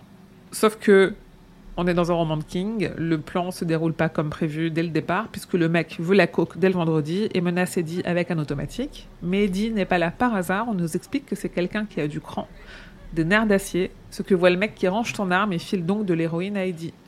Que ce dernier souhaite goûter avant les 48 heures qu'il passera seul dans sa chambre, sauf que c'est pas de la bonne, donc Eddie ordonne au mec de revenir dans les 3 heures avec de la bonne, sinon le deal tombe à l'eau. Et en fait, là j'ai redétaillé tout ça parce que c'est là pour moi où j'ai vraiment compris qu'Eddie c'est pas qu'un junkie, il sait se contrôler, il a du sang-froid, il contrôle ses envies, euh, notamment ses envies de se gratter et de bouger comme fait Toukame, et en fait il est plus malin qu'il n'y paraît. Dans cette description, pour moi, on sent la, la graine de pistolero, euh, un peu le, Ouais. la- vraiment le, le fond dur derrière le, le junkie. quoi. Complètement. Je voulais, je voulais juste rajouter un truc, c'est que le- la, la description du, du, du mec qui vient lui filer sa, la description un peu dérangeante du mec Ouais. qui vient lui filer la, la, la, la mission et la dope, au départ m'a fait penser un peu aux, aux affreux euh, dans, euh, dans Insom- pas, pas- pas dans Insomnie, dans euh, ah, comment ils appellent ça, dans Tout est fatal. Ah, Non dans la nouvelle Tout est fatal? Ouais, je crois. Ouais, je sais plus. Alors bref, pour moi, il y avait un mélange entre des taïnes, Hmm. le fait qu'il ait la petite moustache, le teint jaune, les, les dents pourries. euh, tu... Ouais, je, je suis assez Parfois, j'ai vu ce genre de détails, mais euh, je suis pas sûr que ce soit encore vraiment. euh, Non, non, je pense pas non plus, mais, vrai, mais c'est Ouais. juste que ça me. Une fois que tu, quand tu commences à connaître l'univers, tu dis ça pourrait. Ça pourrait. Donc, machin jaune arrive finalement avec de la dope récupérée dans sa voiture, de la vraiment bonne, ce qui convient à Eddie, qui dit quand même au mec d'attendre au cas où ça le rende malade. Et dans une introspection d'Eddie, King file l'image du singe sur l'épaule qui signifie la drogue et qui a été reprise pour le tarot. Donc là, je cite, parce que ça- moi, je- il y a vraiment des très très beaux passages euh, dans toute cette partie. Quand le seul moyen rapide de secouer la guenon qu'on avait sur le dos était de se rompre la moelle épinière au-dessus du fameux faisceau de nerfs, c'est que le singe était du genre mouse. Pas un capucin, pas une de ces mignonnes petites mascottes pour joueurs d'orgue de barbarie, mais un gros vieux babouin vicieux. Ouais. J'aime bien ce genre de détails. Il laisse le gars partir, qu'il menace quand même au passage, Eddie se shoot et s'endort. Retour au présent, dans l'avion, où Eddie dort toujours. Roland aussi assiste à ses souvenirs comme s'il était au théâtre et n'a toujours pas le nom de son hôte, un détail qu'il n'arrive pas à prélever dans son esprit. Et là, King nous précise la pensée de Roland à ce moment, qui dit Les noms étaient secrets par essence, investis de pouvoir. Ouais. J'ai pas su comment l'interpréter. C'est un grand classique. De tout ce qui est, de tout ce qui est un peu magie, euh, le, nom, ça te donne le pouvoir si tu connais le vrai nom de quelqu'un. euh, C'est très. C'est le contrôle sur les gens. Ok. Et il y a ce truc aussi où, dans le pistolero, on met du temps euh, à connaître le nom de Roland. On avait Mm. beaucoup parlé. euh, il arrive plus tard dans la V2 que dans la Ouais. V1. Donc on, on retrouve un peu un schéma un peu similaire. Ouais, il y a une présentation entre les deux qui est pas encore formelle, qui met du temps à arriver. Il y a une, il y a une Ouais. expression qui dit quelque chose. Si je dis pas de conneries, c'est de nommer quelque chose, c'est lui donner une forme aussi. Donc tu vois, c'est euh, c'est l'incarner plus que ce que tu que juste l'avoir sur du papier. Oui. Oui, ok. Ouais. Et donc Roland, à Roland, cet homme, il lui rappelle Cuthbert. mais il n'a pas Ouais. le temps de développer la pensée parce que quelqu'un approche. Le prisonnier dort, mais pas Roland, alors il bondit au premier plan. Moi, je suis assez d'accord. hein. Comme on connaît Cuthbert, je suis assez d'accord. Oui, c'est vrai. Euh, Un Ah peu ouais, ouais, l'impertinence peu avec quand quoi. même un, un fond de cran, ouais. Mais c'est marrant l'idée euh, de le comparer à Cuthbert, parce que ça, veut, ça le désigne déjà comme futur pistolero en fait. Oui, c'est vrai. instantané quoi. On le- nous, on le met directement dans notre, dans notre esprit quoi. C'est un compagnon. Oui, ça nous permet de se dire, euh, bah, en fait, il va vouloir euh, le garder avec lui parce qu'il projette en lui euh, quelque chose d'un ami qu'il a perdu et qu'il regrette, quoi. Ouais. Donc il va pas, il va peut-être pas le, le laisser aussi facilement. Donc on bascule dans l'esprit de Jane, l'hôtesse, qui semble vraiment à bout de son job, qui lui paraît vraiment ingrat. Elle apporte son sandwich à Eddie slash Roland, qui lui dit grand merci Sai, et quand elle regagne son office et, allume sa cigarette, elle tilte que les yeux de l'homme ne sont plus de la même couleur. Nouveau point de vue, encore. Ouais. C'est super intéressant. Ouais. Et évidemment, vous avez mon. Enfin, j'ai un fluo rose dans les mains parce que c'est des changements V1 V2. Euh, Sai et changement V1 Ah. V2. Ah N'était ok. pas dans la V1. C'était grand merci. C'était seulement grand merci. Et moi là j'ai noté qu'elle apporte son sandwich à Eddie slash Roland, mais est-ce que à ce moment-là, elle, dès le début, elle, euh, on sait comment elle désigne euh, ce passager-là ou pas? Non, non, non. Je sais plus à quel moment, parce qu'elle le, on le dira plus tard peut-être. Elle le désigne 3A, 3, C'est après. hein. c'est après. Ok. Tu me dis que mon effet là. J'avais fait 3. Pardon. Je couperai au montage. Mais puisqu'il a passé du temps aux toilettes, elle se dit qu'il avait des verres de contact qu'il allait enlever pour pouvoir dormir. Mais sa cloche, se payer des verres de contact colorés quand on a la vingtaine, c'est pas donné à tout le monde. Pourquoi un mec juste un peu mignon et tout pâle se paierait des lentilles de couleur? Mais tout ça, les lentilles, le temps long aux toilettes, le grand merci Sai, ça réveille une petite voix en Jane, un peu euh, comme euh, Roland avec Cort ou comme Eddie avec Henry. C'est la voix d'une formatrice qui répétait de ne pas faire taire ses soupçons, que ce soit face au terrorisme, au trafic de drogue ou autre. À chaque Ouais. pépin, il y a toujours un ou deux stewards ou hôtesses qui ont pressenti quelque chose, un titillement. Elle leur dit que s'ils sentent ce titillement, il ne faut rien faire, mais il faut se garder de l'oublier. Là, à noter, je crois que je l'ai relevé plein de fois après, on est avant les attentats du 11 septembre. hein. On est largement Oh, avant. oui. Aujourd'hui, il y a plein de choses, ça se passerait plus du tout comme ça, et pour le coup, ça baigne vraiment dans son époque. euh, Ouais, le clairement. truc de on va laisser un mec enfermé dans les toilettes sans trop savoir ce qu'il a sur lui. dé- dé- Déjà la clope dans le- déjà la clope dans l'avion. Oui, mais je veux dire, en termes de Oui. sécurité, plus que, tu vois. euh, Non, mais c'est intéressant parce que c'est écrit avant le 11 septembre, Ouais. mais c'est vécu encore bien avant. Parce Ouais. qu'on n'est pas dans les années 80 ou dans les années 90 pour Eddie, on est dans les années 70, si je dis pas de, mémoire, de bonne mémoire. Je sais plus. Parce qu'il parle de Nixon, il parle de. euh, de non, il parle Non, pas de. Nixon plus tard, pardon, il parle de. Je sais plus. Non, dans le, dans le chapitre qu'on va pas euh, faire ce soir, il parle d'un président des États-Unis qui est pas du tout euh, des présidents des années 80. Oui, donc ça se passe encore avant en plus. Je crois qu'on est pile à la sortie Star Wars, un truc comme ça, donc début, début des années 80, fin, Mm. fin 70. Est-ce que Star Wars est les talents de ce podcast ou comment ça se Écoute, euh, c'est une rêve pour King, hein, on le sait. Attends, Pas un seul Star épisode Wars, tant qu'on c'est parle de Star Wars. euh, c'est autant la rêve que la tour sombre dans la vie. c'est la pop culture euh, assimilée. hein. Donc elle décide donc de rester sur le qui-vive. Et nous, on se rend compte qu'il y a des problèmes à l'horizon. C'est le moment clé pour Roland, celui où il va savoir s'il peut amener quelque chose de ce monde au sien. C'est pas tant pour manger que pour tester s'il pourra ramener un remède s'il en trouve un. Ouais. Et là, tu te dis, est-ce qu'il aurait pu tester avec autre chose avant Parce que je me dis, il a pas un papier, un sac sous la main où il aurait pu tester pourquoi il attend le sandwich. Bah, il a la dalle. Non, mais c'est sur- c'est surtout que c'est euh, facile pour l'auteur euh, d'écrire ça en fait. Il a besoin d'un sandwich pour manger et il fait passer. C'est juste une règle qui nous fait ac- acter de voilà comment ça fonctionne dans mon monde. Et Ouais. on, le, on le comprend mieux quoi. Donc il combat l'homme en noir qui lui intime d'abandonner son corps au crustacé et de venir se- occuper celui-ci. Déjà parce qu'il ne veut ni voler un corps, ni regarder défiler le monde à travers les yeux d'un autre, mais aussi parce, que s'il doit mourir, ce sera en tant que Roland. Roland qui rampe jusqu'à la tour, s'il le faut, donc il ne l'écoute pas. Suppose-t-on que du coup l'homme en noir a déjà volé des corps? Alors c'est marrant parce que tu vois, moi j'ai noté intéressant comme concept de possession. Je crois pas que King ait développé cette idée ailleurs avec un perso possédé par un autre d'un autre monde plutôt que genre un démon. On peut se demander comment Randall Flagg arrive à voyager aussi rapidement et peut-être parfois changer d'apparence. Voilà. Alors c'est marrant parce que quand, j'ai réécouté le dernier épisode, euh, j'ai retilté plus tard. En fait, le live, j'étais tellement concentrée sur la technique que j'ai que j'ai juste survolé tout ce qu'on s'est dit. En le, ré- en le réécoutant, je me suis dit, on a quand même relevé le fait que Randall Flagg était un humain. Ouais. Donc moi, je me demande s'il était un humain à la base, qui il était, d'où il venait. Et il y, a- il y a toujours, en fait, il y a des identités chez King où on se doute que c'est l'homme en noir, et il y en a où on hésite un petit peu. On hésite notamment avec André Linoge, qui est le méchant de la tempête du siècle, qui se fait euh, de façon très obvious euh, appeler Légion, donc on peut facilement relier euh, soit à Gripsou, soit à l'homme en noir, parce que c'est aussi un des noms de ces deux personnages-là. Et en fait, dans la tempête du siècle, c'est un grand méchant tout en noir qui vient prendre un enfant parce que lui, il est mourant. Mais du coup, dans quelle mesure c'est pas un enfant qui va former pour le remplacer Et dans quelle mesure c'est pas juste un nouveau corps qui va les posséder, quoi? Ouais, je suis persuadé que Linoge c'est l'homme en noir, enfin il n'y a aucun doute pour moi. Mais euh, s'il y en a qui n'aiment pas cette théorie, mais pour moi c'est complètement obvious. mais, euh, Ben, pour pour Bah, moi, c'est logique dans cette façon de faire. Oui, mais du coup, en fait, on n'avait pas de trace du fait que euh, l'homme noir meurt d'une certaine façon et a besoin d'un descendant, alors que c'est comme ça Ouais. qu'il est présenté.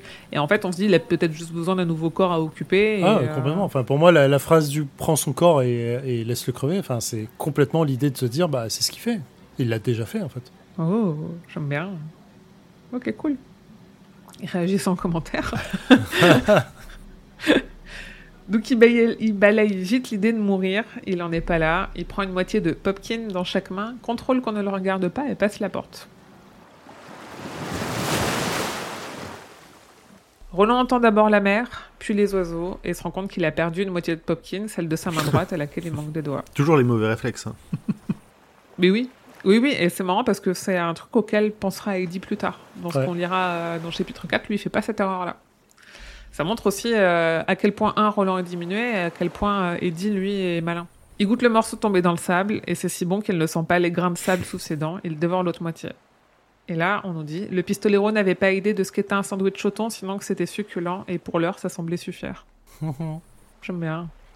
Pendant ce temps, personne ne voit que le sandwich disparaît des mains d'Eddie alors qu'il dort. Et quand Jen sort de sa cabine, elle voit qu'il a dévoré le sandwich entier et très rapidement pour se rendormir si sec, pas de doute pour elle, quelque chose cloche chez ce mec. C'est là où elle sonne le. C'est dans. Euh, Jane Dorney écrasait sa cigarette, traversant l'avant de la cabine pour aller prendre son livre, cédant au fait de sa curiosité pour le 3A, Oh. donc en nommant Eddie. Donc effectivement. Alors, on verra au fur et à mesure, on me donnera tort, j'en suis sûr. Mais on est effectivement sur 3, on parle des trois portes. Mm. A, qui est la première porte, Hmm. je suis persuadé qu'on trouvera un truc qui fera référence à B sur Data au Data et C sur euh, Morte. Si c'est pas le cas, bah, je m'en voudrais de l'avoir dit mais ça se tente. mais euh, voilà. Je, peu- trou- je trouvais ça trop marrant ouf. de dire c'est le C'est 3 un A. pari qui se tente. C'est la porte 3 A.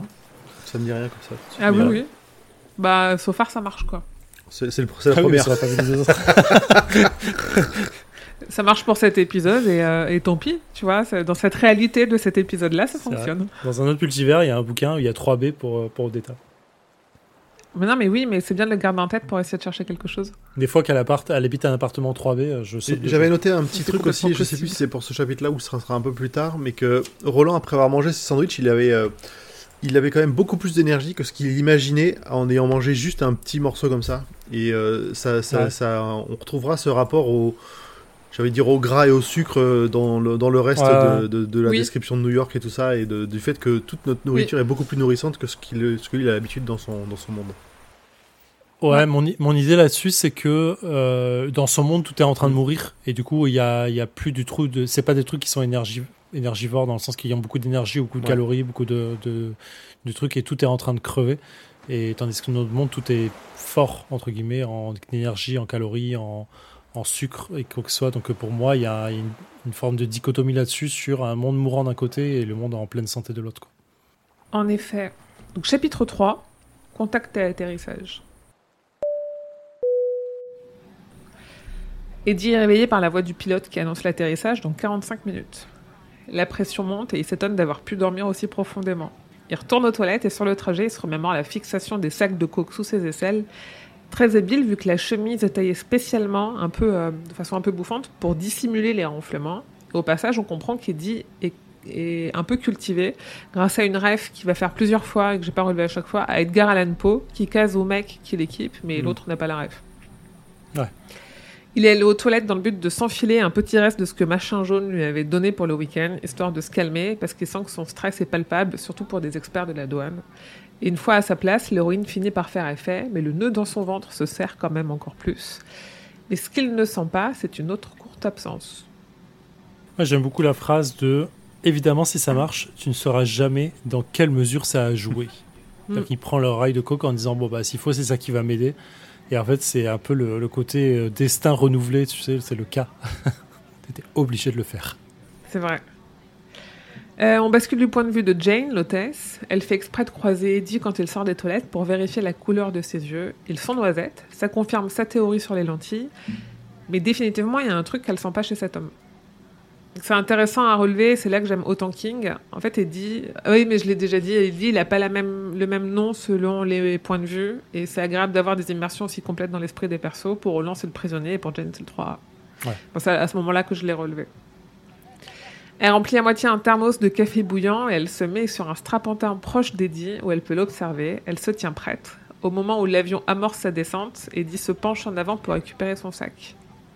Elle pense qu'il a une grenade ou de quoi faire un attentat et elle se dit il allait y avoir un petit copain d'Allah sacrément surpris de se retrouver par terre dans l'allée avec la figure ébouillantée. Et c'est là où j'ai mis reminder, c'est écrit avant les attentats. Ouais, bien sûr.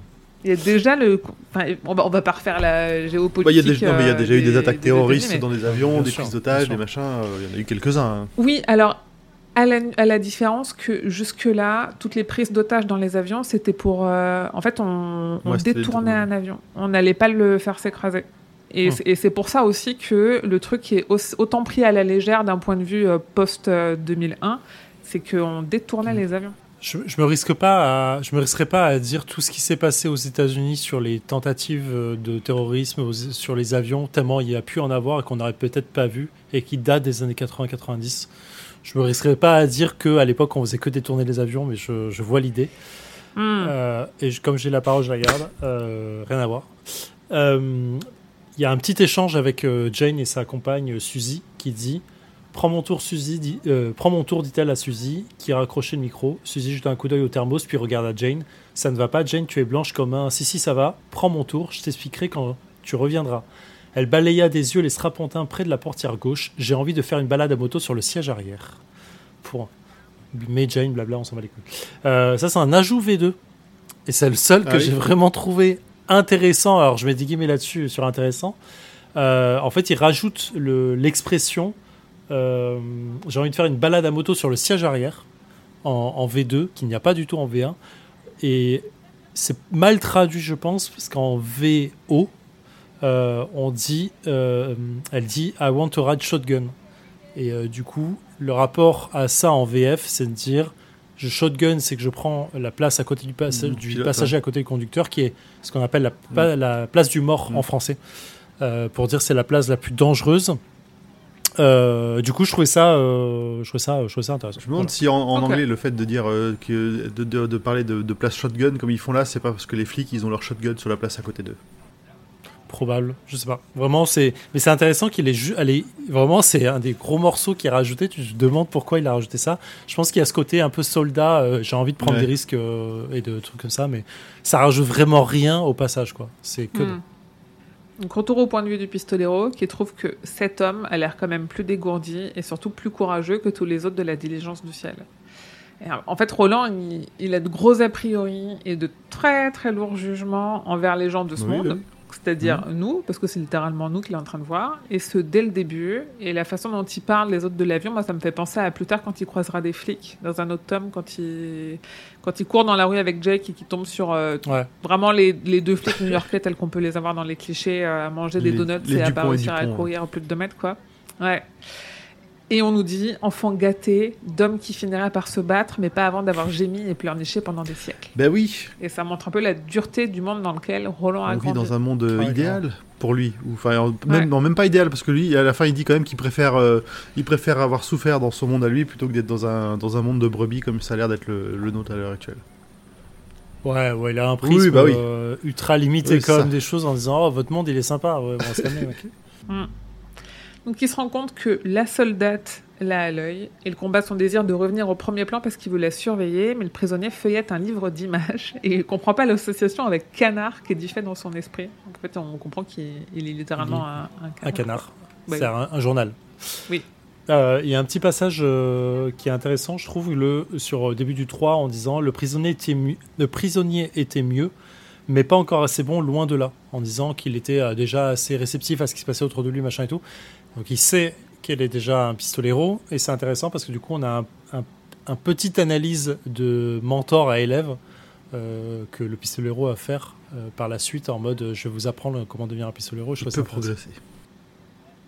Il y a un côté, euh, oui, potentiel, joyau brut à tailler, euh, tous ces trucs-là, quoi. Il a compris l'essentiel. Le prisonnier ramène de la drogue, ni celle qu'il consomme, ni celle qui pourrait le sauver lui. Il la ramène à un certain Balazar, qui est avec son frère, qui lui donnera une autre drogue en échange, mais tout ça uniquement s'il s'acquitte du rituel de passer la douane. Je vois toute cette- le- les oracles, les douanes, les, rituels. euh.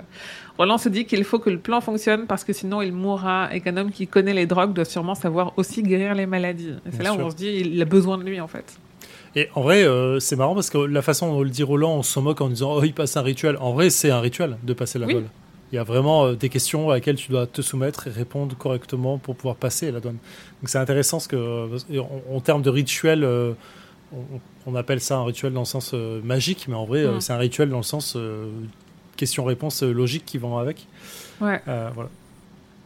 Il comprend par lui-même, non sans analogie son propre monde à base d'oracles, que ce qui peut l'empêcher de passer la douane, c'est la drogue qu'il transporte. Il a donc l'idée de faire passer les sacs de drogue dans son monde à lui, le temps que le prisonnier passe la douane tranquillement, puis de lui rendre, en espérant que ça fonctionne, puisqu'il peut amener des choses, mais n'a pas testé de les ramener. Il passe rapidement au premier plan pour prendre une pièce dans la poche d'Eddie et franchit la porte. C'est l'absence d'Eddie deux chapitres euh, qu'on a eu deux chapitres précédents. Il arrive au bord de la plage avec la pièce qu'il prend le temps d'examiner et c'est peut-être là où on a la ref euh, au président du coup que j'ai pas relevé. Non, non, c'est dans les chapitres le qu'on pas- qu'on lira ce soir. Il détaille pas euh, un visage euh, d'un homme sur la pièce où du coup ça nous dit à quel ça nous dit quel président c'est? Je crois pas. Non, non. Ce, ce dont je parlais moi, c'était le, le côté. euh, je crois qu'il parle de Nix. En fait, à un moment, il envoie chier euh, en, en Dolphini ou en Dolini, truc comme ça. Il parle, voilà, il parle d'un président en même temps Ah. euh, qui est en place, je pense. Du coup, euh, bon, c'est qu'un détail. On pourra en revenir plus tard. Ok.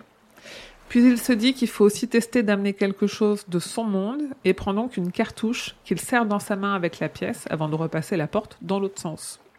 Retour à la diligence du ciel, la pièce est passée mais pas la cartouche. Ouais, j'ai pas. Là, j'ai mis du temps à comprendre pourquoi. Alors, je comprends pourquoi King va nous détailler point par point ce qui se passe quand il le fait dans un sens, puis dans l'autre, et ainsi de suite, pour nous préparer à ce qui va se passer avec les, les, les- packs de, de drogue et ainsi de suite. J'ai juste pas compris. Enfin, j'ai mis du temps à le comprendre et j'ai relu deux fois le passage, mais euh, je comprends pas pourquoi la balle ne passe pas. Je comprends pourquoi elle ne doit pas passer pour la suite du récit, parce qu'avoir une balle dans les, dans les poches, ce serait gênant.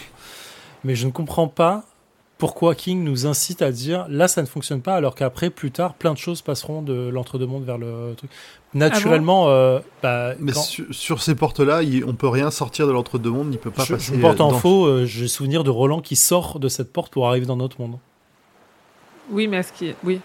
Oui, et puis euh, techniquement, il amène les affaires qu'il a sur lui, donc pourquoi il amènerait donc pas euh, il y a un truc que je ne saisis pas après c'est peut-être que à travers le corps d'Eddie il peut pas amener quelque chose de l'entre enfin il y a peut-être un truc comme ça mais voilà c'est c'est du détail euh, vraiment dans le Hmm. truc et, euh, et voilà Donc il bondit en avant quand même et se retourne à travers la porte. Il voit la cartouche qui gît à côté de son corps inerte. Il est quand même satisfait, mais reste inconscient de toutes les dimensions du problème, nous dit-on. L'avion atterrit. Jane a une brève hallucination avant de se rendre compte que le 3A n'a pas une arme, mais juste de la paperasse et une pochette. Elle se sent idiote, mais c'était sans compter sur la perspicacité de sa collègue Suzy. Quand le 3A s'est penché, Jane a regardé ses mains, mais Suzy elle a regardé l'homme, sa chemise entr'ouverte a laissé voir des sachets scotchés sous ses aisselles. Elles se mettent donc d'accord pour en parler au commandant, qui préviendra la sécurité, qui viendra chercher 3A quand il sortira. Roland, lui, il a compris que Jane la guettait et était d'une certaine façon armée. Il la voit se détendre et se tourner pour rire avec une autre fille de l'armée, mais capte que ce n'est pas un rire sincère. Il ne comprend pas que le prisonnier ne capte rien, mais il est ce qu'il est parce qu'il vit dans la lumière. Autrement dit, il vit dans un monde qui n'a pas changé, il est donc resté mou et inattentif. Un peu moins que les autres, mais quand même. Du coin de l'œil, Roland voit des avions s'envoler et se retient de passer au premier plan pour les regarder à travers le hublot. Évidemment, pour lui, c'est fascinant. Il voit Jane passer dans le cockpit. Il faut trois cochers pour conduire la diligence du ciel. Je me régale. Roland a compris que les femmes ont compris qu'il allait profaner le rituel et il prend alors mesure de l'ampleur du problème. La pièce n'était pas attachée au corps de l'homme, comme le sont les sacs, et surtout la pièce, il ne s'est rendu compte de rien, mais là il le sentirait. Il y a de grandes chances qu'il réagisse mal si ça disparaît sans raison. Et de se faire gauler de la même façon que. Enfin, Oui. justement, il peut paniquer depuis avoir la, Ah oui. de- depuis avoir la drogue sous, sous ses Oui. aisselles s'il le faisait sans le prévenir. Ah bah oui, il se fera gauler euh, l'un ou l'autre, euh, ça c'est sûr. Donc il faut qu'il rentre en contact avec Eddie Dean. Première fois qu'on a la mention du prénom et du nom d'Eddie dans le point de vue de Roland. Mais il le, il le dit euh, pas lui-même, là. C'est le narrateur qui le dit. C'est le point de vue de Roland Ouais, mais du coup, parce qu'il le sait pas encore, en fait, parce qu'ils se présentent après, l'un à l'autre. Ok. Du coup, il a, et on le dit. Ça ça m'a. euh, il faut. ah, c'est à la fin du 8. J'ai deux choses à dire là-dedans, dans ce passage-là, mais c'est effectivement assez intéressant. C'est. Je m'étais noté, il faut passer de stade d'observateur à l'avant-plan. Il doit rentrer en contact avec Ededine, mais il, c'est Roland. Et du coup, c'est le narrateur qui le dit, mais c'est pas Roland qui le pense. Mais c'est il a- le, narrat- enfin, le narrateur, il est. Bah, il c'est narre tous les points de vue, mais ça reste le point de vue de Roland. Puisqu'il dit la diligence du ciel. euh, Ouais, mais en, fait, c'est là où il y a un, un, ch- un- un mélange de narrateur versus euh, héros, mais qui n'est pas le truc, parce que plus tard, ils se présentent l'un à l'autre. Et euh, il dit pourquoi tu m'appelles toujours prisonnier et ainsi de suite. C'est plus tard en fait, c'est dans le dans le on, on le verra, je crois. Mais euh, effectivement, ils disent, euh, il dit tu t'appelles comment? Je m'appelle Eddie et ainsi de suite. Mais là, c'est le narrateur qui l'a. Je, je mets je mets une pièce là-dessus. On reviendra après quand on, y- on sera à ce passage-là, mais je suis quasi sûr que c'est le cas. Pour moi, il n'y a pas plus de différence entre un Roland pris conscience de ne pouvoir s'offrir le luxe de machin et Eddie rangea sa carte. Tu vois C'est pour moi le, le- En fait, on a toujours le narrateur, il narre les points de vue et il y a, il narre le point de vue de Roland avec les mots de Roland, il narre le point de vue d'Eddie avec les mots d'Eddie, il narre le point de vue de Jane avec le point de vue de Jane. Je suis d'accord, mais et donc on pour est moi là, c'est le point de vue de Roland. Mais pour moi, c'est le point de vue Roland, mais ça ne veut pas dire que Roland connaît le nom d'Eddie. Les détails peuvent être rajoutés par le narrateur dans ces cas-là. Ouais. C'est juste pour aider pour la moi, oui. lecture, en fait. Pour moi, oui. Ok, d'accord. Bah écoute, je suis pas d'accord avec ça, mais on, on- Mhm, on de pourra le détailler. Et sur le passage 8, euh, deux points, il y a la notion de cas qui est amenée. Quand il dit, il se demandait euh, comment l'homme dans l'esprit duquel son cas de pistolero avait élu domicile pour être aussi- pouvait être aussi bête. J'aurais parié que c'était une ajout V2, mais c'est bien dans- présent dans la V1 déjà. Le cas, euh, son cas est déjà présent dans la V1. Voilà. On, on, on attend. On l'a pas déjà dans le tome 1, le cas? Je sais plus. Est-ce le cas? Je sais pas. Laisse le cas? Je ne, je sais pas. Écoute, ça m'a, ça m'a surpris la façon dont c'est Ouais, dit là. C'était euh, du truc quoi. Et euh, il parle de grands plumeux. C'était des machines de facture humaine, mais non moins fabuleuses que dans les histoires du grand plumeux qui était censé avoir vécu dans le grand lointain et probablement légendaire royaume de Garland. Peut-être même Qu'est-ce plus donc que le royaume de Garland? Merci, j'y viens. Peut-être même plus fabuleuse pour la simple raison que des hommes les avaient fabriqués. Donc il compare les avions aux grands plumeux. Plumeux, donc grand plumeux, mais qui ramène à l'entrée plumeux dans Concordance tome 1, page 153. Euh, créature ailée censée vivre dans le royaume mythique de Garland. Euh, il y amène les bébés créatures. Donc il y amène les bébés comme les cigognes nous le font. Euh, c'est des créatures liées au phénix dans les yeux du dragon. Dans le roman des yeux du dragon. Voilà, et Royaume du Garland, écoute, j'ai pas eu la présence d'esprit d'aller regarder. Je vous laisse meubler, je vais aller regarder de ce pas. A priori, c'est là, c'est le royaume d'où vient, d'où vient, comment il s'appelle, Randall Flag, mais le Randall Flag des yeux du dragon. Ah, nice Tellement cool Et j'ai vérifié le cas dans le pistolero, et, euh, ils en parlent, on en parle déjà un petit peu. Ok, d'accord. Ah, effectivement, putain, il y a une entrée de ouf quand même. Royaume lointain qui semble mythique pour la plupart des personnages que le lecteur rencontre dans la série des Tours Sombres. Selon Tantine Talita de Crossing River, euh, ce qu'on verra dans le tome 3, si je dis Quatre. pas de conneries. 3 Je sais plus. 3, c'est c'est pas celle qui rencontre avant Lude, je crois. Euh, blabla. Effectivement, on apprend que l'odieux sorcier RF y a vécu. Euh, et on peut déduire que c'est là qu'il a appris la majeure partie de ses tours et connaissance des poisons. Le couteau imprégné au poison destiné à tuer le père de Roland venait de ce royaume, ce qui n'a rien de surprenant. Eldred Jonas, l'ennemi de Roland dans Magie Cristal, Hmm. s'est fait vi- violemment fouetter à Garland. Et dans la nouvelle version de Pistolero, le dé- lecteur découvre que Garland se situe à l'ouest de Gilead et qu'on y fait pousser du tabac. Voilà, c'est tout. Désolé. Non, non, t'excuses pas, je, je, je l'ai cherché. euh, Pourquoi ça me parle, Garland Ah, peut-être parce que c'est dans le Finistère. Bon, bah voilà. C'est un petit village du Finistère. Elle est un en petit Bretagne. village d'irréductible pistolero. Tu sais qu'il y a un Bangor en France. Du coup, j'ai c'est à l'ouest de moi devant. euh, Oui, parce que c'est euh, sur une île bretonne. dire, dire que Paris et du coup et Gilead, bon, ça va. Euh, donc, retour au point de vue d'Eddie, qui arrange ses papiers dans une poche de sa chemise, quand tout à coup, dans sa tête, une voix lui parle. C'est Roland, et au début, Eddie croit qu'il a oublié d'enlever son casque, mais une hôtesse était venue les récupérer. Il se dit que peut-être quelqu'un lui parle tout proche, mais très très rapidement, il réalise que ça vient bien de sa tête. La voix dans sa tête est autoritaire, ça lui rappelle celle d'Henri quand ils étaient jeunes. Et- ouais, en effet, du coup, ça, rejoint ce que tu disais. Oh bah tiens. Et repenser à sa jeunesse lui rappelle sœur Célina, sa sœur Célina, morte quand il avait deux ans. C'était le ton qu'avait Henri quand Eddie prenait de risques après que sa sœur soit morte. Alors que Roland lui parle, il répond en marmonnant. On se rend compte qu'il peut lui mettre un genre de gifle mental et il réussit, il réussit à rester impassible. Ça fait très corte. Ouais. Ouais, mais ouais, ouais, c'est comme ça qu'il a appris. Du coup, il reproduit What complètement. did I say? Ouais. Il sent Roland farfouiller dans son esprit pour trouver les bons mots, pour qu'Eddie comprenne à quoi il fait référence. Et il fait quand même des rêves obscurs, genre euh, l'une d'elles est allée le dire au cocher, les cochers vont le répéter au prêtre qui préside à cette cérémonie, le passage de la douane. Mais Eddie capte l'idée, capte qu'il est grillé et finit par demander à la voix dans cette tête Qui êtes-vous? Le pistolero soulagé, le prisonnier admet enfin qu'il y a quelqu'un dans sa tête. Ce passage, c'est tout le passage neuf, il est tellement cool. Il est trop bien, ouais. Tellement cool. Je vous invite à le relire vraiment, il est tellement bien fait.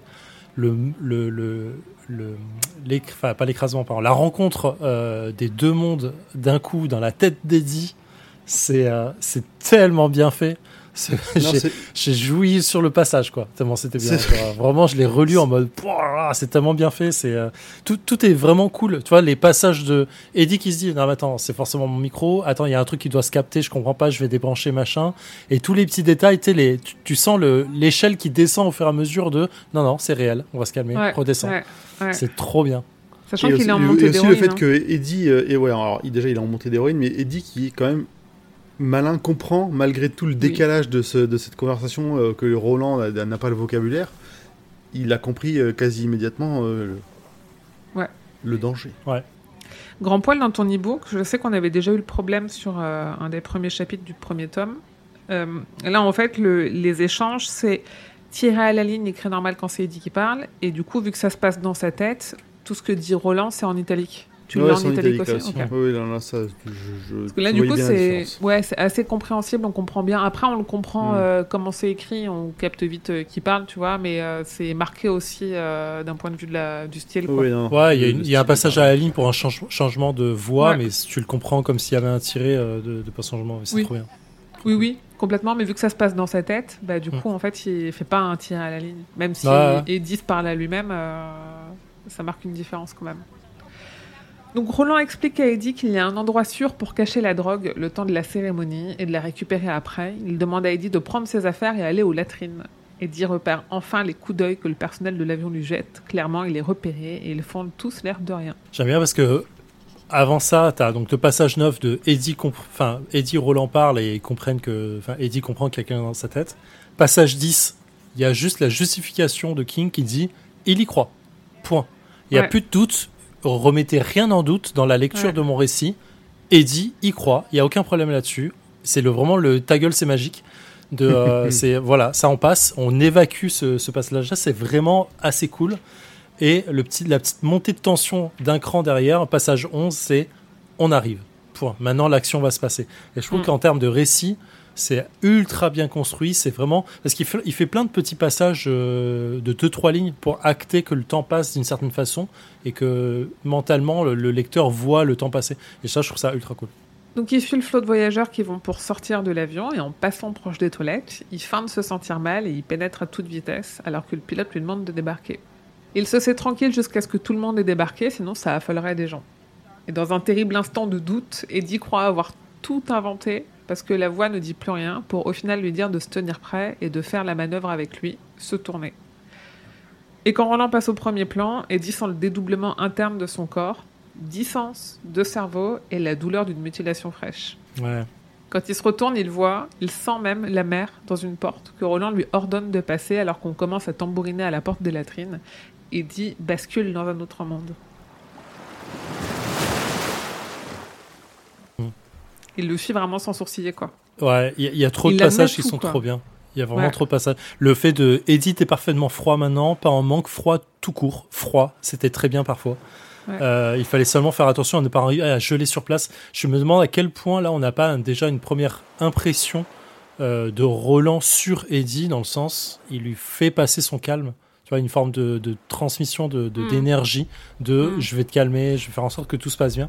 Un peu comme le symbi- symbiote dans, euh, de Venom euh, dans l'idée quoi, euh, pour ceux qui ont la ref. Et euh, pardon, Sans surprise, je l'ai pas. c'est important. En fait, c'est vraiment le deux corps en deux corps en un en fait, et quelqu'un qui arrive à donner son énergie ou à prendre l'énergie chez l'autre pour s'en nourrir et se calmer euh, ou faire quelque chose. Et c'est vraiment cette, cette idée-là qui est assez intéressante. Il y a une forme de connexion qui se fait et en fait. euh, et je parle d'impression ou de surimpression à, but de dire il y a peut-être déjà des choses qui se passent chez Eddie parce que c'est transmis par le pistolero. Et en fait, il y a peut-être une façon de se calmer, une façon de, de concentrer son énergie, de voir les choses, de ainsi de suite. Et je pense que le fait qu'il passe dans le corps des gens, et je le, je le confirmais sûrement avec Odetta, en fait, il transmet déjà un peu son savoir, il transmet un peu déjà son pouvoir de pistolero ou un truc comme ça, comme une magie en fait. Et euh, c'est ce qui fait que peut-être leur, euh, leur, leur apprentissage derrière s'accélère d'autant plus. Voilà. Je vous ai Euh. amené loin, là, je le sens. Ouais, un peu. ouais, pourquoi pas Pourquoi pas Bah, on le verra, il y, a un- il y a un autre passage après qui est assez intéressant là-dessus, on verra. Ok. Donc Eddie se relève aux côtés de Roland et se dit que cet homme est mort, mais ne le sait pas, tellement il est en mauvais état. Eddie lui demande s'il est un fantôme, s'étonne de l'état de son bras, mais le pistolero lui ordonne de se débarrasser de la drogue rapidement. Eddie entend la mère de ce monde et les coups à la porte de celui dans la porte, justement. Et Roland s'agace, s'impatiente, il a mal et ça lui fait mal de parler.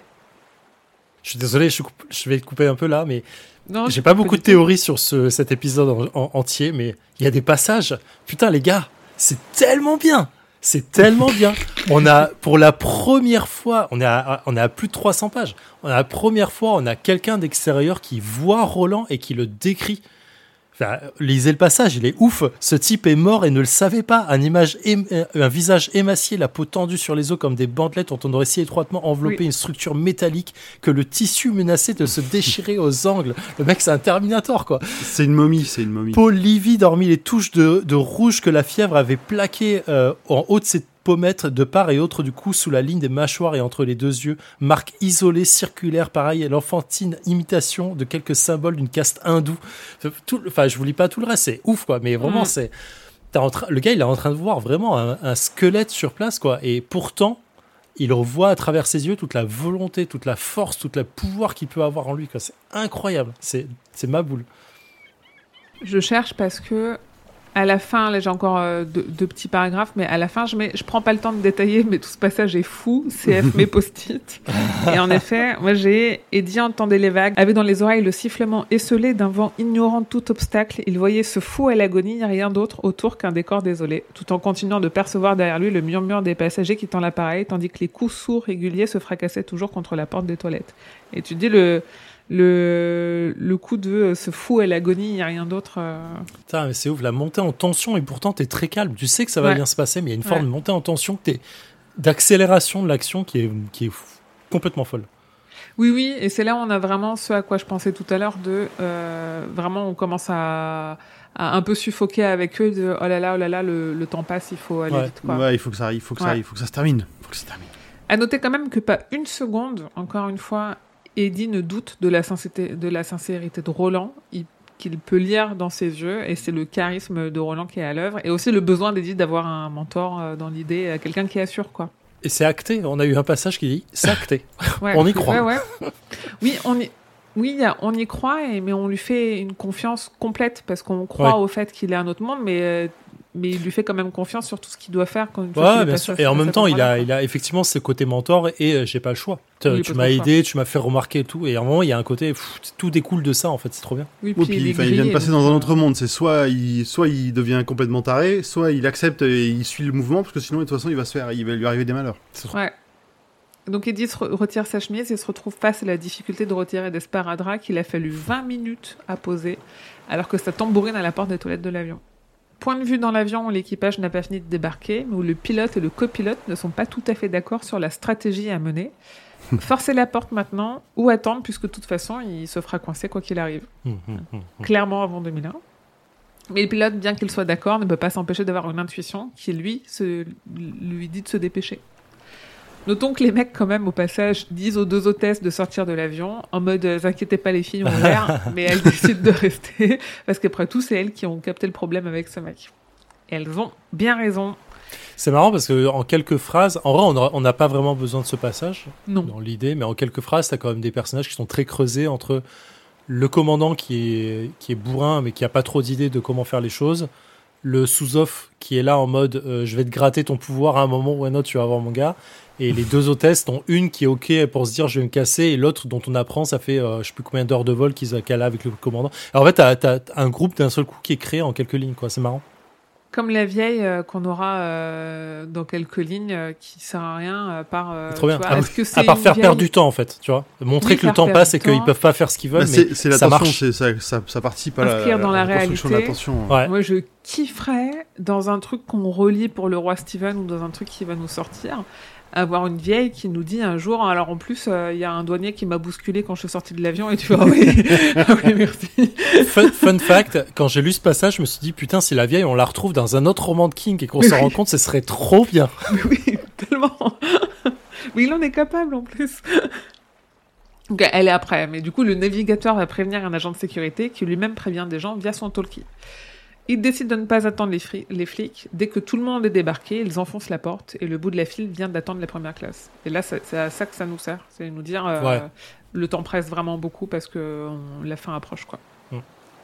Roland dit à Eddie de se servir de son couteau dans son sac, alors qu'il fouille dans sa sacoche, King, à travers les yeux d'Eddie, c'est tout à fait ce que tu nous disais tout à l'heure, Zef, arrive à nous montrer le monde de Roland avec des yeux neufs et critique envers notre monde à nous, c'est ça qui est marrant, et, juste, et ça juste avec la description d'une sacoche aux lanières rafistolées, parce que tout paraît authentique à Eddie, presque moins futile, on a presque un sentiment de valeur du travail et des bons matériaux, juste en trois lignes à propos d'une sacoche. Bien sûr. Mm. C'est un sacré Ça- tour de force ça- les sacoches de l'homme, euh, certaines cassées avaient été soigneusement renouées, serrées pour continuer à serrer, serrer les dans, dans les œillets. Putain, mais euh, ça, plus le, le manche du couteau derrière, quoi, Oui. tu vois. C'est autant une éloge du travail que aussi du fait que ce monde-là, il faut, on peut rien perdre. Il faut Ouais. Tout, euh, il faut tout rafistoler jusqu'au bout, jusqu'à la corde. Ça va être rusé jusqu'au bout parce qu'on ne Ouais. va pas se permettre de le changer. Oui, On ce qui fait rien. que tout a plus de valeur, quoi. Alors que nous, on est vraiment, c'est une, une fois de plus une critique euh, de l'industrialisation massive. euh. Mhm. Et alors qu'Eddie, en effet, se perd dans la contemplation du manche du couteau, Roland lui colle une. Alors Eddie sort la lame et commence à enlever les bandages. Putain, mais j'ai mis, j'ai relu trois fois le passage pour comprendre que c'était Roland qui lui avait mis un coup de pied dans la tête, en fait. C'est pas clair du pied tout, en fait. Ah, c'est tout. Bah, en fait, en moi, fait, je l'ai parce relu que- deux fois aussi, je savais pas trop. Bah, en fait, comme après, il relève les yeux sur les bottes de Roland, je me suis dit, ok, il lui a mis un coup de botte, en fait, tu vois. Mais je suis pas persuadé, en fait, euh, de. En fait, j'ai- j'ai eu un premier passage en mode, il voit un truc sur le couteau qui lui vrille le crâne. Donc, il y a un effet de. Il y a un truc magique, il voit un truc qu'il devrait pas voir ou qu'il comprend que, qui est lié au cycle ou n'importe quoi. Et après, j'ai vu le truc des bottes et je me suis dit, non, ça paraît trop con. Il y a un truc qui est lié aux bottes. Pourquoi on parlerait des bottes de, de Roland si c'est. Non, pour moi ça je pense qu'il lui a mis comme le, enfin, le couteau est dans son, son barda, à mon avis, il lui a mis une, une tatane. C'est pas juste le, c'est pas juste le. Moi j'ai hésité au départ de, c'est le c'est c'est magique effectivement, c'est le couteau, mais quand même après juste derrière, on voit que son oreille palpite et Ouais, bah, il a vraiment exactement, pris un ouais, coup c'est dans la gueule quoi. Mais euh, c'est pas clair, c'est bizarrement dit. Oui, après, on Que sait que? Roland, dans son monde, il peut pas se mettre debout. Il est trop fatigué. Et Eddie, pour atteindre les sacoches, il est forcément euh, accroupi. Donc, il peut autant prendre un, un coup de poing qu'un coup de pied. Bah, en fait, ce qui est étonnant, c'est avec la force de Roland à ce moment-là, c'est-à-dire euh, proche de zéro. je suis étonné qu'il lui arrive. Alors, on sait que Roland est très fort, qu'il est plus fort qu'un humain, mais quand même, quoi. Ouais, le coup des bottes, c'est il s'effondra sur le sac entrouvert et heurta le sable alors que son regard remontait des bottes raccourcies de l'homme à ses traits livides. En fait, c'est juste qu'il le détaille de, de bas en haut, quoi. Si tu reprends le mouvement, c'est il s'effondre euh, et son regard remonte les bottes. Donc c'est plutôt qu'il a pris un coup qui lui a fait baisser la tête et ça remonte. Hmm. Non, plutôt, après, il oui, même- ça il a mis remonte. une claque derrière l'oreille. Moi, je pense qu'il est tombé euh, parce encore. que euh, il Ouais, heurta ouais. le sable. hein. Donc, il a pris un coup au point où ça, il a bouffé Mm. du sable. En l'occurrence, Roland à ce moment-là est debout et je pense, oui, effectivement, il lui met une taloche en disant euh, Avance, mec, euh, va plus vite, s'il te plaît. C'est avec violence, mais on est ok. Donc, dans l'avion, tous les passagers finissent par sortir, dont une vieille qui se fait envoyer bouler.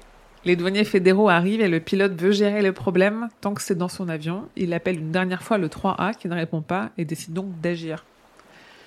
Eddie s'afferme et s'entaille. Il manque de visibilité sur son propre torse. Alors Roland, de sa main gauche tremblante, vient l'aider. Juste sur le fin du passage 15, c'est intéressant parce qu'il redécrit comme le couteau. Et euh, en fait, il était pas vieux ni même ancien. Il remontait au déluge. Sa lame, affilée au point de disparaître ou presque, euh, si on la regardait sous un certain angle, semblait euh, être le temps fait métal. Voilà, juste sur le couteau, on est, on est sur un couteau qui, qui, qui est quasi impossible d'existence. C'est, ça montre en fait juste le, le, le, le, le passé, le passé de ce que représentent les objets qu'a Roland et la puissance qui s'en dégage. Oui, en plus, c'est là aussi on nous reprécise bien que euh, il est euh, affûté comme euh, faut pas affûter un couteau parce que c'est beaucoup trop affûté quoi. Ouais, ouais, ouais, c'est ça. C'est en fait tu le regardes tellement, le fil euh, il disparaît en fait euh, tellement Ouais. il est il est affûté, ça C'est ça. c'est intéressant. Et j'adore le personnage du commandant sur le passage 16. je trouve je trouve trop bien. Pourquoi? Bah parce que il a il a il a un peu ce côté un peu connard Ah oui. de vous montez pas sur mon avion, ce sont mes ouailles. Tu vois, il y a un côté de euh, on reconnaît un peu l'autorité et la façon de gérer euh, les lignes et les frontières. Et je trouve ça assez intéressant pour un personnage de King qui encore une fois qu'il a pas plus que Mm. quatre lignes, tu vois, c'est assez intéressant. Euh, donc du coup, Roland, il se rapproche avec sa main qui tremble, euh, mais il réussit à arrêter de faire trembler sa main dans une concentration telle qu'Eddie, il la sent. Eddie arrache les bandages coupés devant, ce qui permet à Roland, passer dans son dos, de les lui arracher. Et moi, j'ai grincé des dents parce que... Alors, quand j'étais gamine, je, je me foulais la cheville euh, toutes les, tous les six mois. Et en fait, il y a un jour, on m'a fait un bandage, mais un bandage autocollant qui allait du bout des orteils jusque sous le genou. Et Ah, je beau me strap. Ouais, mais le strap, en fait, que tu gardes deux semaines et qui, Mm. plus le temps passe et plus il colle, tu vois, alors qu'il est Mhm. censé faire un peu l'inverse. Et moi, je me souviens d'une soirée entière dans la baignoire avec ma mère qui essaye de me le retirer petit à petit avec de l'eau parce que ça m'arrachait littéralement la peau, les straps blancs là euh, des, des années 90, quoi, tu vois, vraiment les trucs. euh. Et ouais, et j'ai eu très mal pour lui. j'ai vraiment eu très mal pour lui. Je vous ai raconté la fois où je me suis, euh, j'ai eu un accident de scooter, je me suis ouvert la jambe sur je sais pas combien de centimètres, le bras et ainsi de suite, et que j'avais mis des bandages à même la plaie pendant 24 heures. Et quand j'ai dû les arracher, je parle d'arracher, c'est avait suinté et collé, et je m'arrachais des bouts de peau avec. Non, Mmh. tu Je nous vous as raconterai raconté ça. quand t'as voulu te recoudre euh, tout Non, seul. Ouais, non, ça- vu ça- ça. l'accident Ouais. scooter, c'est quand j'avais euh, 17 ans, un truc comme ça, 17-18 ans. Et euh, j'avais, j'avais, en fait, j'avais mis des bandages directement sur la plaie avec un peu de bétadine, mais viteuf, tu vois. Et euh, j'avais marché au soleil pendant euh, 12 heures le lendemain. J'étais allé voir des potes à la plage, je m'étais pas baigné. Et le soir, j'étais chez mon pote et je me suis dit, tiens, je vais changer mes pansements. et en fait, ah ben non, c'est collé. Et c'était collé Ouais. sur euh, un demi-centimètre euh, de ouf, quoi, tu vois. Et Ouais. j'ai, dû arracher ça. Mon pote, il, a, il a voulu en gerber tellement c'était dégueulasse. Oui, parce que ta, ta peau, elle suinte pour euh, faire une cicatrice qui va Exactement. sécher, mais du coup, ça sèche dans le bandage. Là, ça, ça collait le bandage à ma peau. C'est pour ça que les grands brûlés, notamment, en fait, on les, on, on les, on les fait quasiment pendre avec du gras. il parce faut, ouais, faut faut pas du trop que gras sur la faut plaie exactement. Euh, pour revenir au passage 17 euh, et le Roland qui se concentre pour euh, faire arrêter de faire trembler sa main, c'est intéressant. Je crois que c'est la Mmh. première fois. Oui, qu'est-ce qu'il y a Non, rien, c'est le, le cas, le- enfin pas le cas, mais la concentration concent- intense, le, le focus. Mais en fait. C'est la première fois qu'on a une preuve ou une manifestation du pouvoir, je mets des guillemets là-dessus, de Roland. Euh, la force magique de sa concentration, en tout cas, ou la magie qui se dégage de lui. Euh, ça rejoint un peu le point de vue de magie que j'avais dans le tome 1 de comment ça fonctionne la magie dans le monde du pistolero. C'est vraiment du. euh, ça fonctionne parce que la volonté que je mets est forte. Et du coup, ça fonctionne comme ça en fait. Et vraiment, pour moi, c'est- Oui. c'était une des preuves du. Je vais concentrer mon pouvoir sur ma main pour le. Tu vois, c'est vraiment du. euh, c'est trop bien. Donc la porte tremble alors qu'on essaye de l'enfoncer pendant qu'Eddie galère à renfiler sa chemise, remarquant au passage le saignement qui a repris au niveau du bandage à la main droite de Roland. Eddie passe la porte en défaisant la fermeture éclair de son jean et Roland la passe derrière lui, devenant un cas détaché. et, et là on sent, on sent vraiment l'urgence.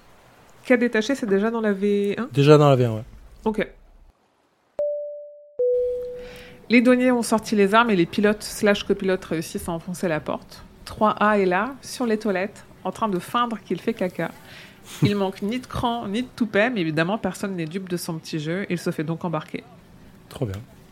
Ce passage, il est trop marrant aussi. En vrai, Oui, Eddie, là, tu l'adores. Il a un Bah oui, cran de fou. Là, qu'est-ce que vous moi, avez je- Je suis en moi, train de chier, les gars. Qu'est-ce que vous voulez que je fasse sur des chiottes Je suis en train de chier. Qu'est-ce que Je- vous voulez faire Couler un bronze. Couler C'est un important. bronze. Et j'avais un doute sur l'expression euh, pudique. Tu m'as l'air pudique, tu penses à le commandant. Tu m'as plutôt l'air euh, l'effet d'un chat qui vient de mettre sur la, la pâte basse sur la crème. Mais c'est exactement les- le, en anglais, c'est exactement l'expression. Voilà. On a fini le résumé. Je voudrais terminer avec une théorie parce que un peu comme euh, comme ce truc de euh, 3A, est-ce qu'on trouvera un B euh, dans la porte, dans la deuxième porte? Un, je voudrais voir si elle tient la route. Deux, j'ai trop hâte de la dire. Et trois, je voudrais voir, euh, euh, en fait, essayer de trouver des indices dans ce qui suivra, mais plutôt dans les autres portes, notamment la dernière. Ok. On sait plusieurs choses.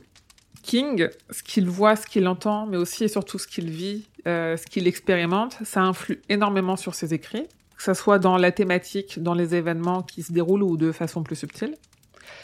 On sait qu'à ce moment, King, il a déjà publié Shining, donc il a déjà parlé d'addiction, il est très conscient des siennes et a priori très, très critique, et cette partie-là de sa vie, on peut la relier assez facilement à Eddie de façon aussi claire qu'on a pu relier cet aspect de sa vie à Jack Torrance. Donc, euh, le côté, euh, quand King il écrit un addict, il écrit à propos de lui. La nuance étant qu'au moment d'écrire Shining, il ne se céderait pas encore. J'y reviens.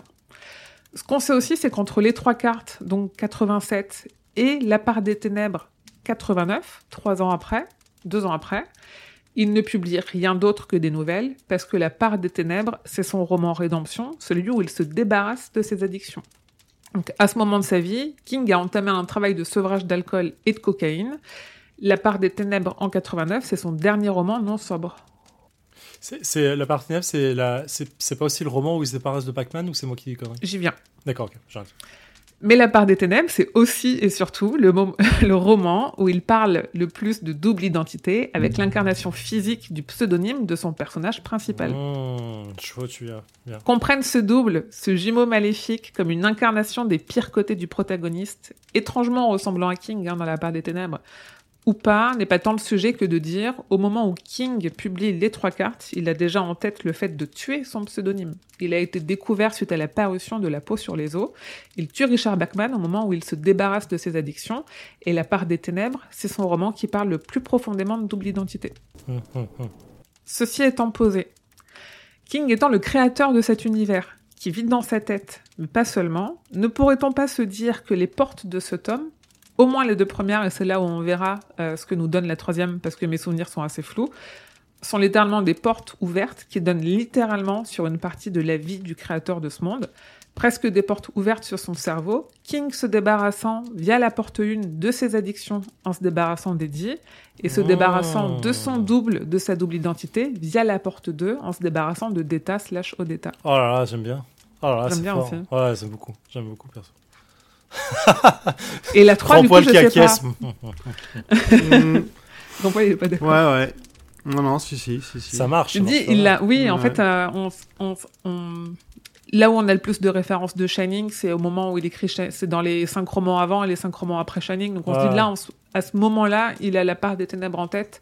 Et donc, c'est pas anodin que deux des personnages principaux, ce soit un l'addiction et l'autre la double identité. Surtout que Ah la ouais, double identité est le fait que sur des écrivains à part là, quoi. Ouais, Voilà. j'aime beaucoup. J'aime bien C'est- aussi. c'est- c'est- je pense que ça peut faire une bonne conclusion. Ouais, Ah, j'avais bien. une théorie sur les portes, mais je reviendrai, euh, je pense, à la, Ah. à la prochaine, ça marche aussi. Je pense que c'est plus simple dans la prochaine, parce que je suis, je suis en train de le- encore de la... Hmm. Ok. Dans la prochaine, la prochaine on, on, aura, on aura fini Eddie, on n'a pas commencé, on commence pas des dates. Oui, oui, Très justement, bien. mais c'est parce qu'il y a Ouais. des points sur, euh, sur ça dans, Mm. dans le prochain, euh, dans le prochain chapitre qui, est intér- qui sont intéressants, et du coup, je relierai ça à, à notre RF national. Excellente transition, monsieur Grand Poil. Le prochain, euh, on finit le prisonnier. Donc, c'est l'épisode qui sortira le 19 août. Ça veut dire qu'on lit la tour, qui est le point 4 du prisonnier, carte sur table et règlement de compte, qui est le point 5, et on lit aussi brassage. Pour vraiment, après, euh, avec l'épisode euh, 9, du coup, commencer avec la dame d'ombre. Ça, je me souviens plus trop ce que c'est, donc je suis intéressé par euh, me rappeler de ça. Oh, c'est pas les, c'est pas les petits moments où il y a des, euh, des, des, comment dire, des introspections un peu mystiques, je crois, Si. entre les, Oh. entre les tirages Ah mais c'est cartes. trop bien, je suis en train de voir ça. Putain, c'est c'est sûrement un truc que quand j'ai lu la première fois, j'étais en mode ça va les couilles, ça va les couilles, ça va les couilles, ça va les couilles, ça va les couilles. Ah voilà, nouveau chapitre. Et là, je vais sûrement dire oh là là. Est-ce que vous voulez faire un épisode dédié à brassage ou pas? Non? Bah c'est euh, dur parce qu'on sait pas trop euh, ce qu'il y a dedans encore. Ok. Ouais, je, Enfin, là, là, je me souviens pas du tout et je suis en train de voir que c'est quand même assez fatos en vrai. hein. Oui, oui, oui, il y a plus de pages à lire pour le prochain. C'est pour ça que moi j'ai- 160, j'ai commencé. Mais, 180. euh, Il y a 20 pages sur brassage En plus. et plein de Ah, petits sur passages. brassage, ouais. Je pense qu'on pourra voir à l'enregistrement du prochain si, un... si on peut pas le garder pour la fois suivante éventuellement Ouais, ou faire ça. un mini épisode. Au pire, on découpe. euh, Ou si je galère au résumé, je vous dis à un moment on découpe. Et voilà. Je suis pas contre me dire qu'on le sort maintenant hein, et qu'on et qu'on le lit, bon, on le prélit pour se dire. On ça- verra. On réglera ça en off. ça roule. Donc, rendez-vous le 19 août pour la fin du prisonnier avec ou sans brassage. Ça, on verra. Euh... Et ben, en fait, retrouvez-nous sur les réseaux et venez en parler. Là, on a eu quelques théories quand même, donc euh, ça vaut le coup de, de venir nous donner votre avis, euh, même sur des parties qu'on n'a pas théorisées, parce que c'est et surtout sur des parties qu'on n'a pas théorisées. En l'occurrence, venez mettre de l'eau à notre moulin sur Discord, sur YouTube aussi, ça marche assez bien. Zéphiriel, ma, pi- ma pile de, de travail, c'est ce que je les trois cartes V2, les trois cartes V1, concordance, le carnet dans lequel tu prends des notes et, VO aussi. et les trois cartes VO. Ok. Joli. Euh, donc euh, tous les liens sont en description de cet épisode. Merci messieurs pour euh, ce nouvel épisode avec vous, c'était un plaisir. Merci à toi. Et, et je, je, enfin,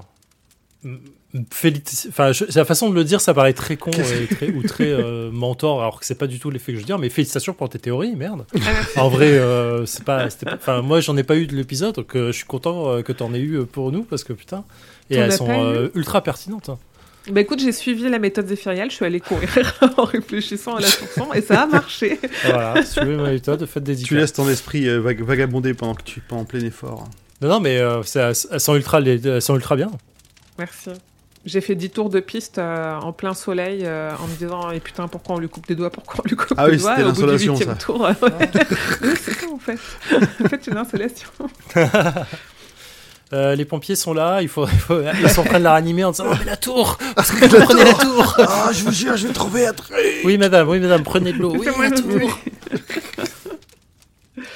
Euh, donc on poursuivra notre quête euh, le 19 août pour la fin de la partie le prisonnier. Et merci encore et que vos journées soient longues et vos nuits plaisantes. Et le double, Et le du double compte du compte pour vous.